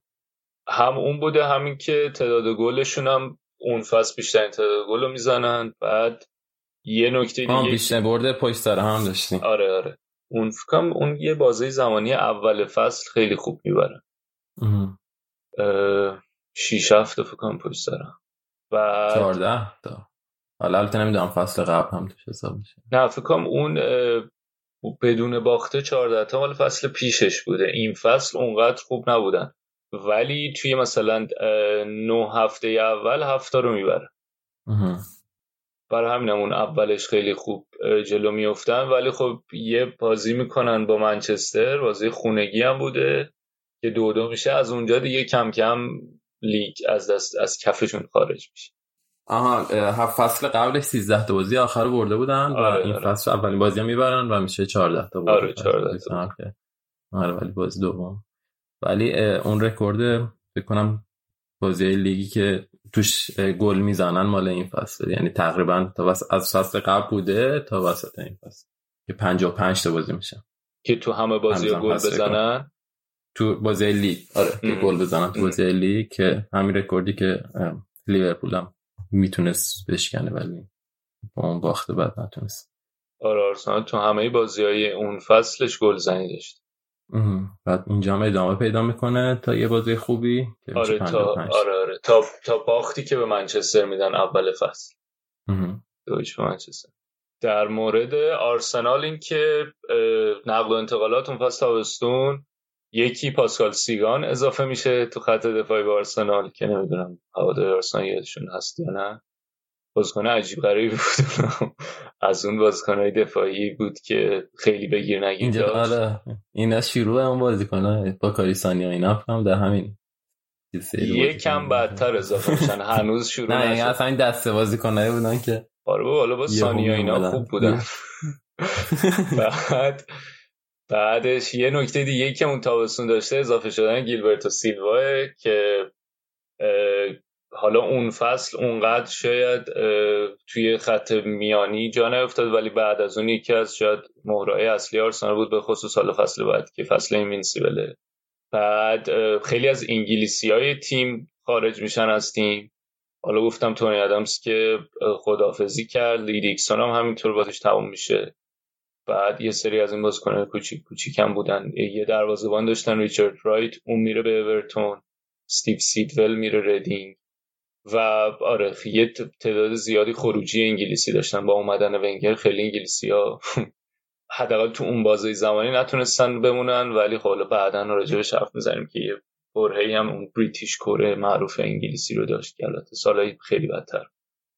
آرسنال توی این فصل و 38 هفته 25 هفته صدر جدول بوده ولی در نهایت لیگو میدن به منچستر typical.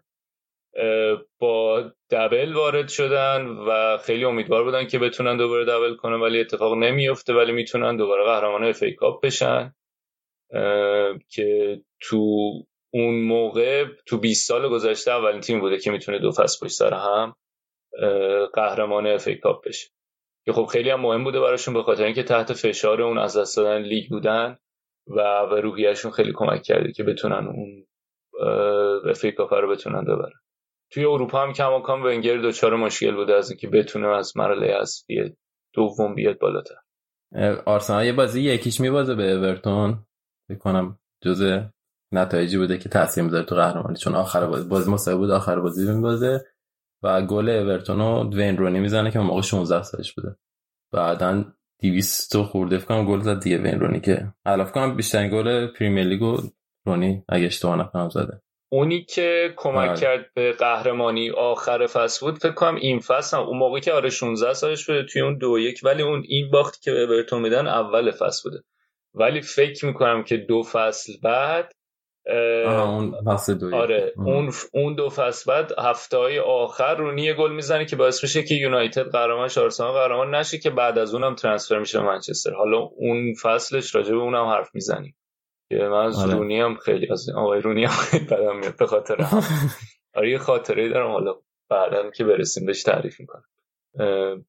بعد در مورد تیم‌های دیگه می‌خوای در مورد بیا یکم در مورد تاتنهام حرف بزنیم. تاتنهامو نگفتیم که فصل قبلش دنیل لیوی میاد میشه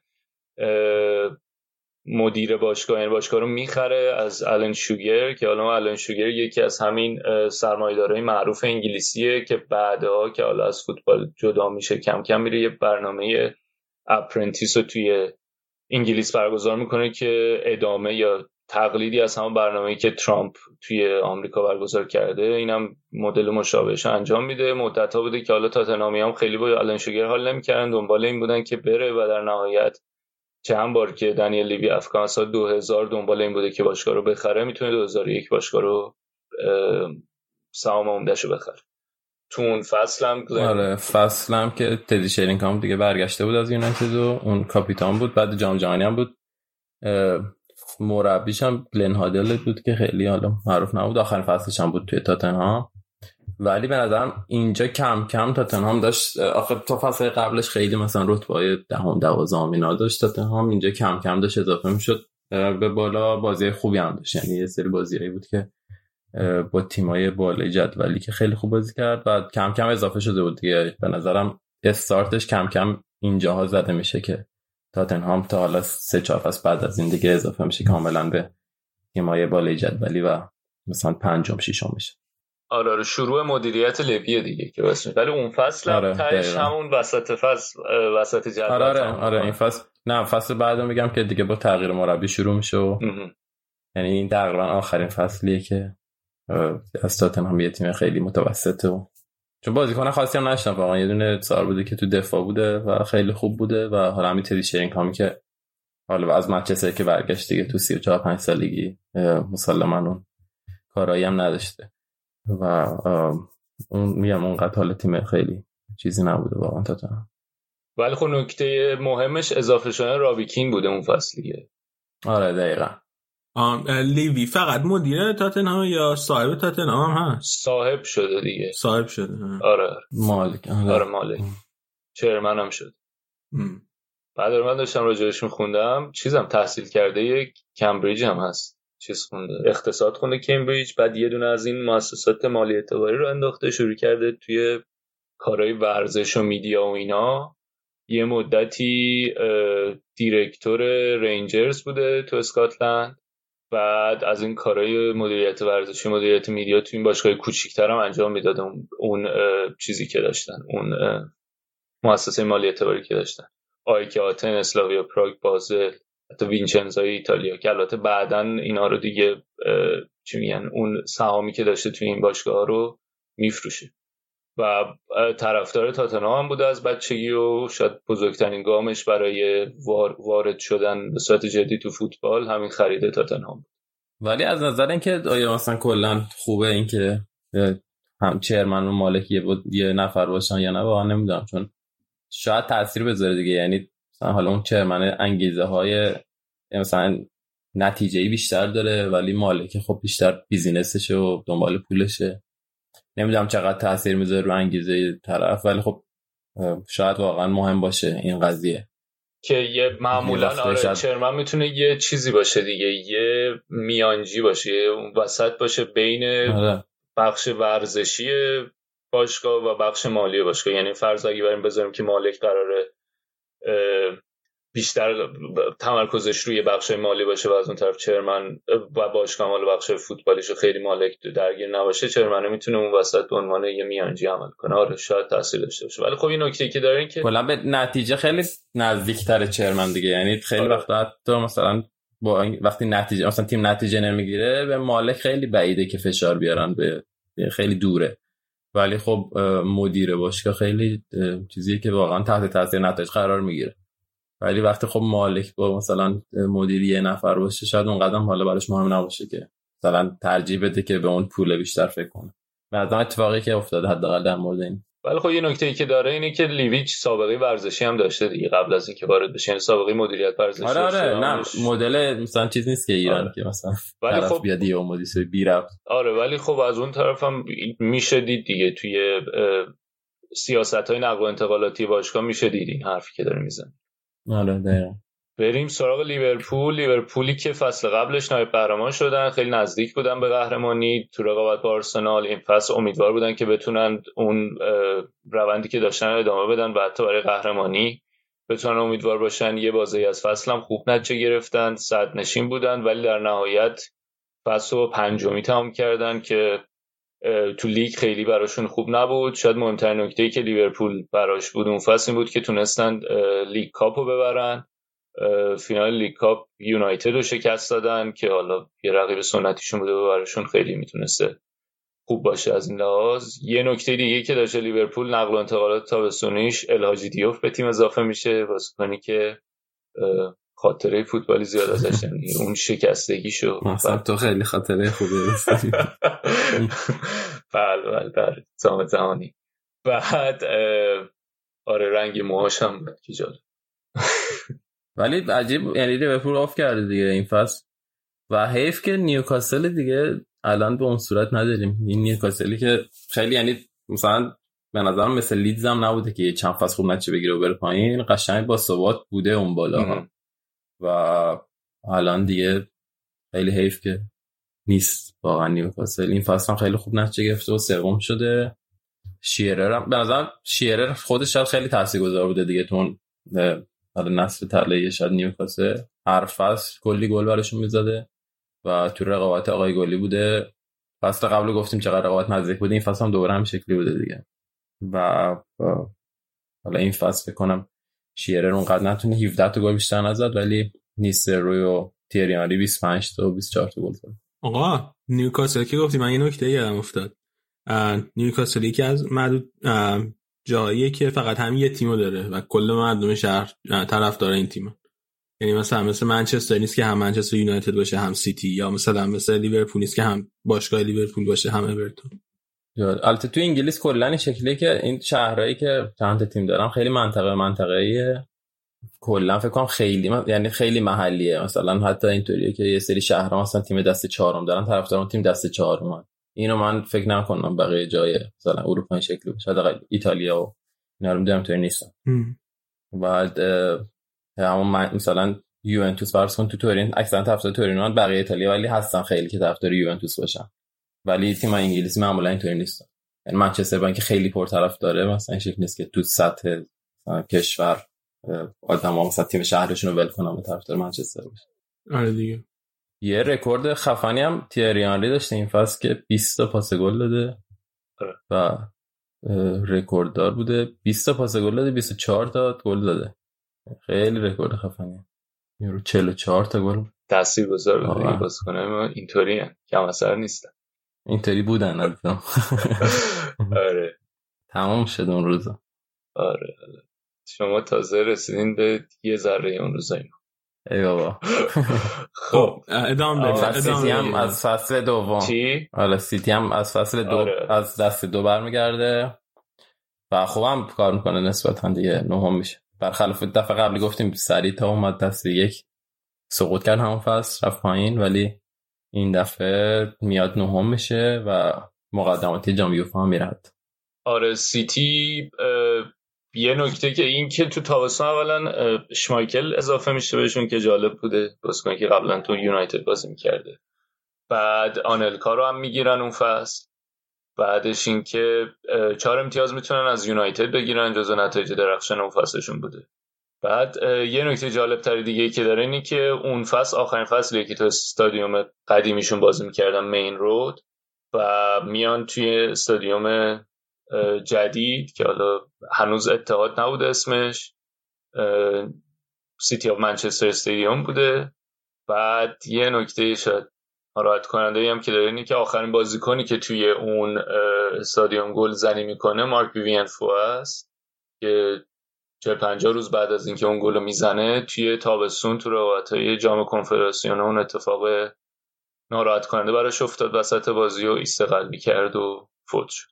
و کلا با خاطره خوبی اون ورزشگاه رو ترک نکردن. هواداره سیتی و حالا کم کم از اینجا به بعد یکی چند فصل بعدش اون نخست وزیر تایلند میاد باشگاه رو می‌خره و بعدش هم که از 2008 اه، دوران شیخ منصور شروع میشه که حالا راجع به حرف خواهیم زد. ولی آره سیتی تو این فصل دوباره برمیگردن و وسط فصل وسط جدول هم تمام می‌کنن. فصل بدی نبوده براش.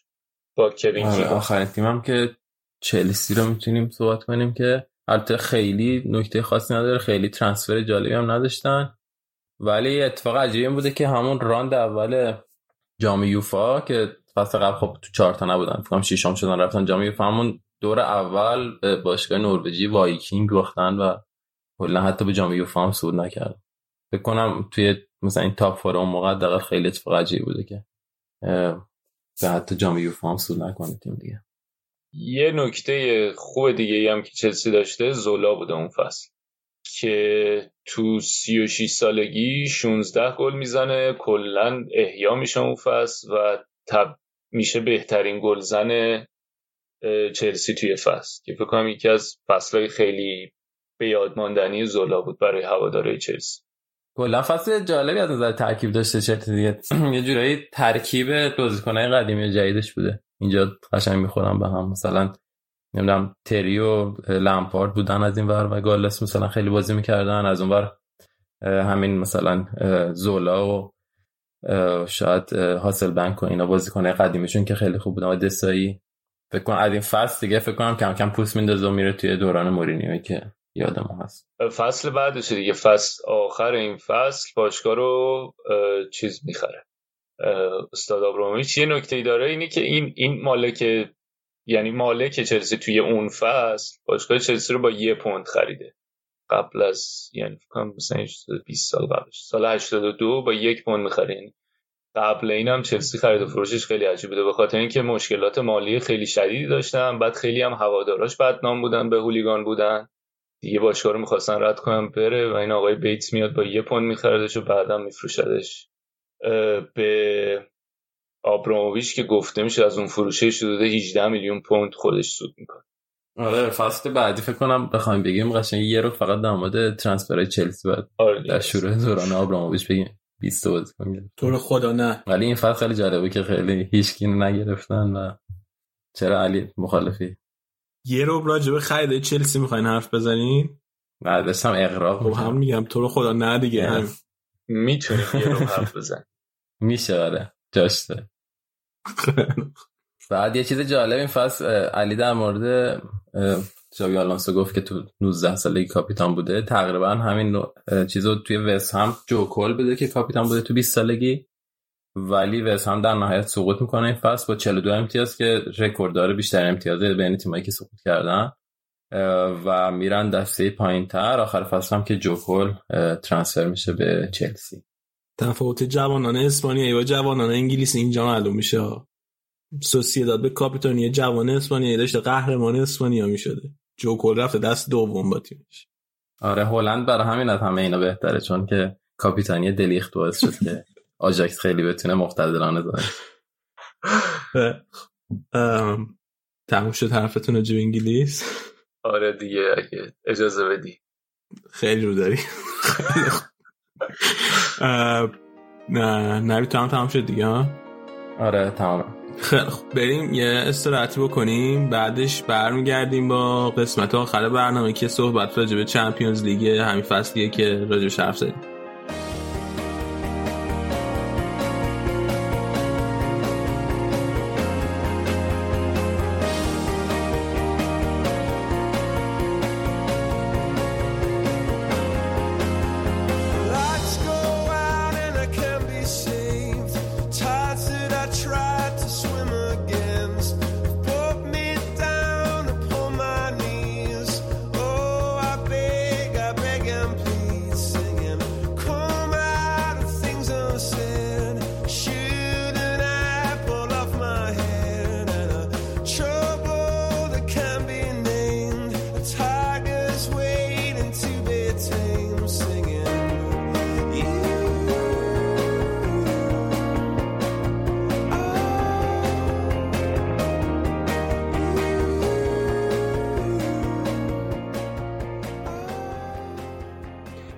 برگشتیم با قسمت آخر برنامه. می‌خوایم به طور خلاصه راجع به چمپیونز لیگ اون فصل هم صحبت کنیم.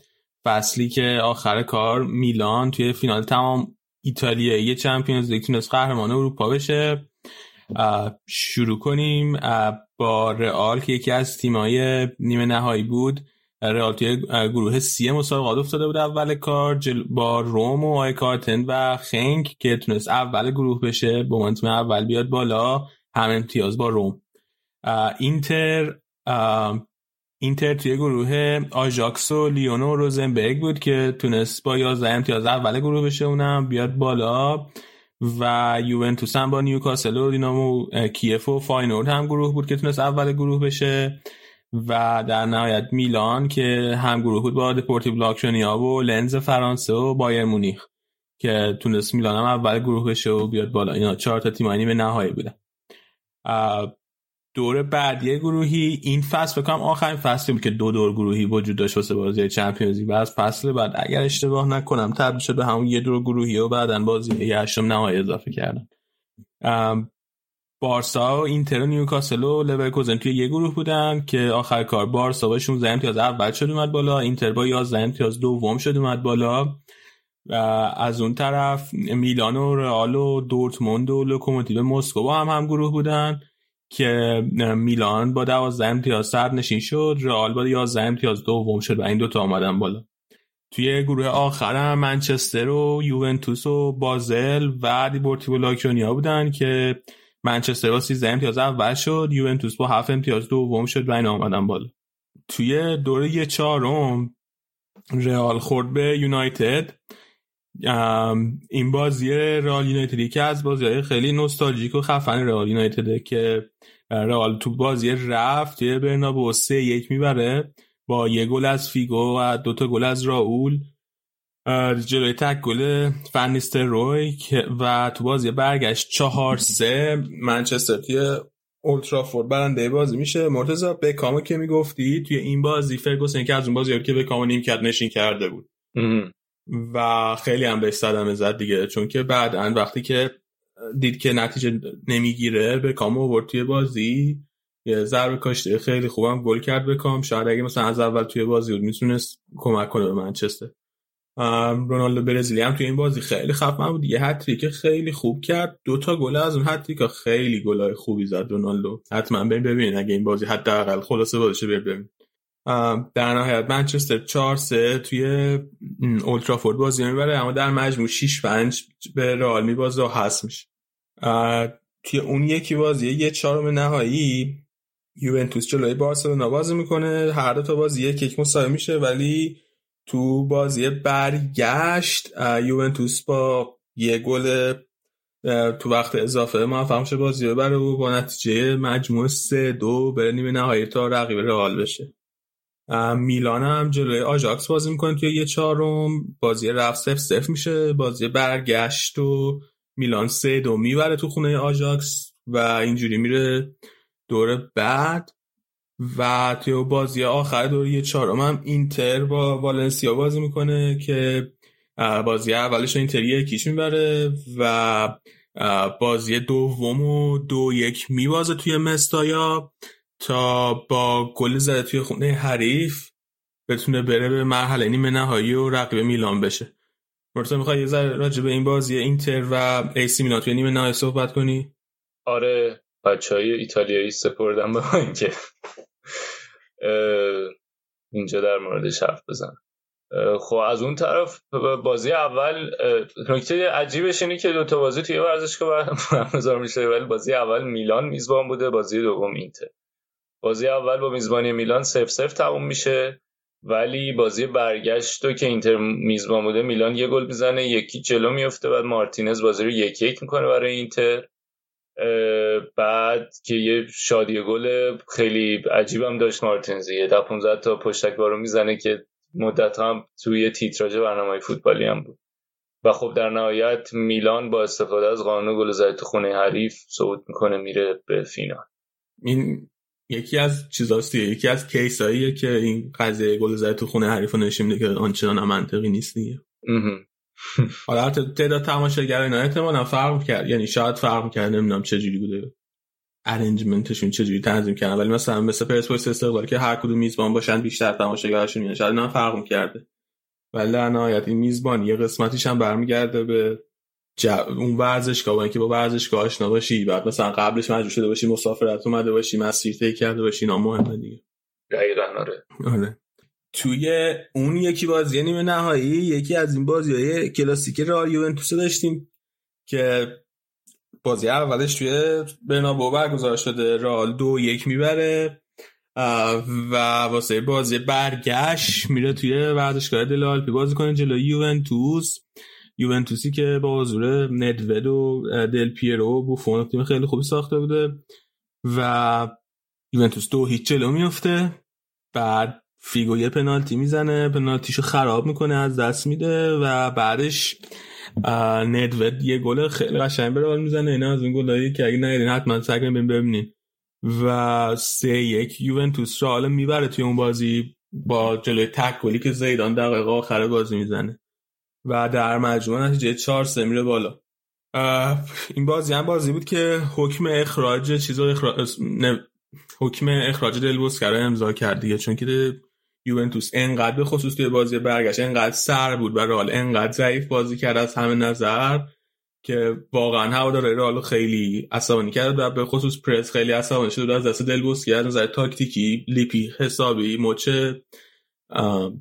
دلبوسکی رو خوابونده بود و هیچ جای کاری بهش نداده چیزی داری بگی راجع به این بازی؟ اگه نه بریم راجع فینال حرف بزنیم یکم. گل زیبایی خوردیم گل ندوت آره دیگه ما از یوونتوس کلا گل زیبا زیاد خورد. آره و بچه ها گفتن که حتما تاکید داشته باشم که تو قوطی بودیم. گفتم خودم دیگه تو قوطی بودیم دیگه آقا عجب گیری افتادیم. گفتم تکرار کنم که یادت باشه. بحث من یه چیزی می‌خوام بگم. از نظر چیز؟ نمی‌دونم فکر کنم که ادعای بزرگی باشه ولی از نظر سطح تاکتیکی تیم ها کلا توی این فصل که الان راجع به حرف می‌زنیم. تنها تیمی که به نظر من اینقدر خفن بوده از نظر تاکتیکی همون موقع که الان توی فوتبال الان هم بتونه مثلا رقابت کنه واسه بردن و جام بردن از همین یوونتوس لیپی بوده. واقعا یعنی از نظر تاکتیکی خیلی سطح بالاتری داشته نسبت به بقیه تیم. آره. ولی خب در نهایت مچشو میخوابونه. در نهایت می‌رسن به فینال که یخترین فینال چمپیونز لیگی که میشه بهش فکر کرد که یوونتوس و میلان. برگزار می‌کنن. موقعیت آنچنانی هم نمی‌سازن و سف سف بازی تمام میشه تا برسن توی پنالتی ها اونجا میلان ببره و قهرمان بشه. آره با درخشش دیدا. آره دیدا که سه تا پنالتی می‌گیره جلوی دو تا پنالتی که یوونتوس میلانی از دست میدن تا سه دو ببرن و میلان قهرمان بشه. این نفرینه بلاگوت منی که گفتی بیشتر دو چاره یوونتوسی هستا کی نفرینشون کرده. نه کسی نفرین نکرده ولی از 97 به این ور دیگه قهرمان نشدن هرچی هم فینال رسیده. سه تا فینال چمپیونز لیگ از دست دادن فینال لیگ اروپا از دست دادن. نه چه سه تا؟ ببخشید 5 تا. 5 تا فینال چمپیونز لیگ تو این مدت از دست دادن. یه دونه جلو دورتموند دو تا جلو رئال یه دونه جلو میلان یه دونه جلو بارس. فینال لیگ اروپا از دست دادن. فینال از دست دادن یا نیمه نهایی؟ نه نیمه نهایی باختن به فینال نرسیدن توی زمین خودش. آره. همین دیگه. حرفی نداری مرتضا نه. خیلی خوب. دسته همه کسایی که درد نکنید تا اینجا. درد نکنه. خیلی ممنون که ما گوش دادین. حتما ما رو معرفی کنیم به دوستا و آشنای فوتبالتون ما بازم بر میگردیم تا دفعه بعدی. خداحافظ همگی.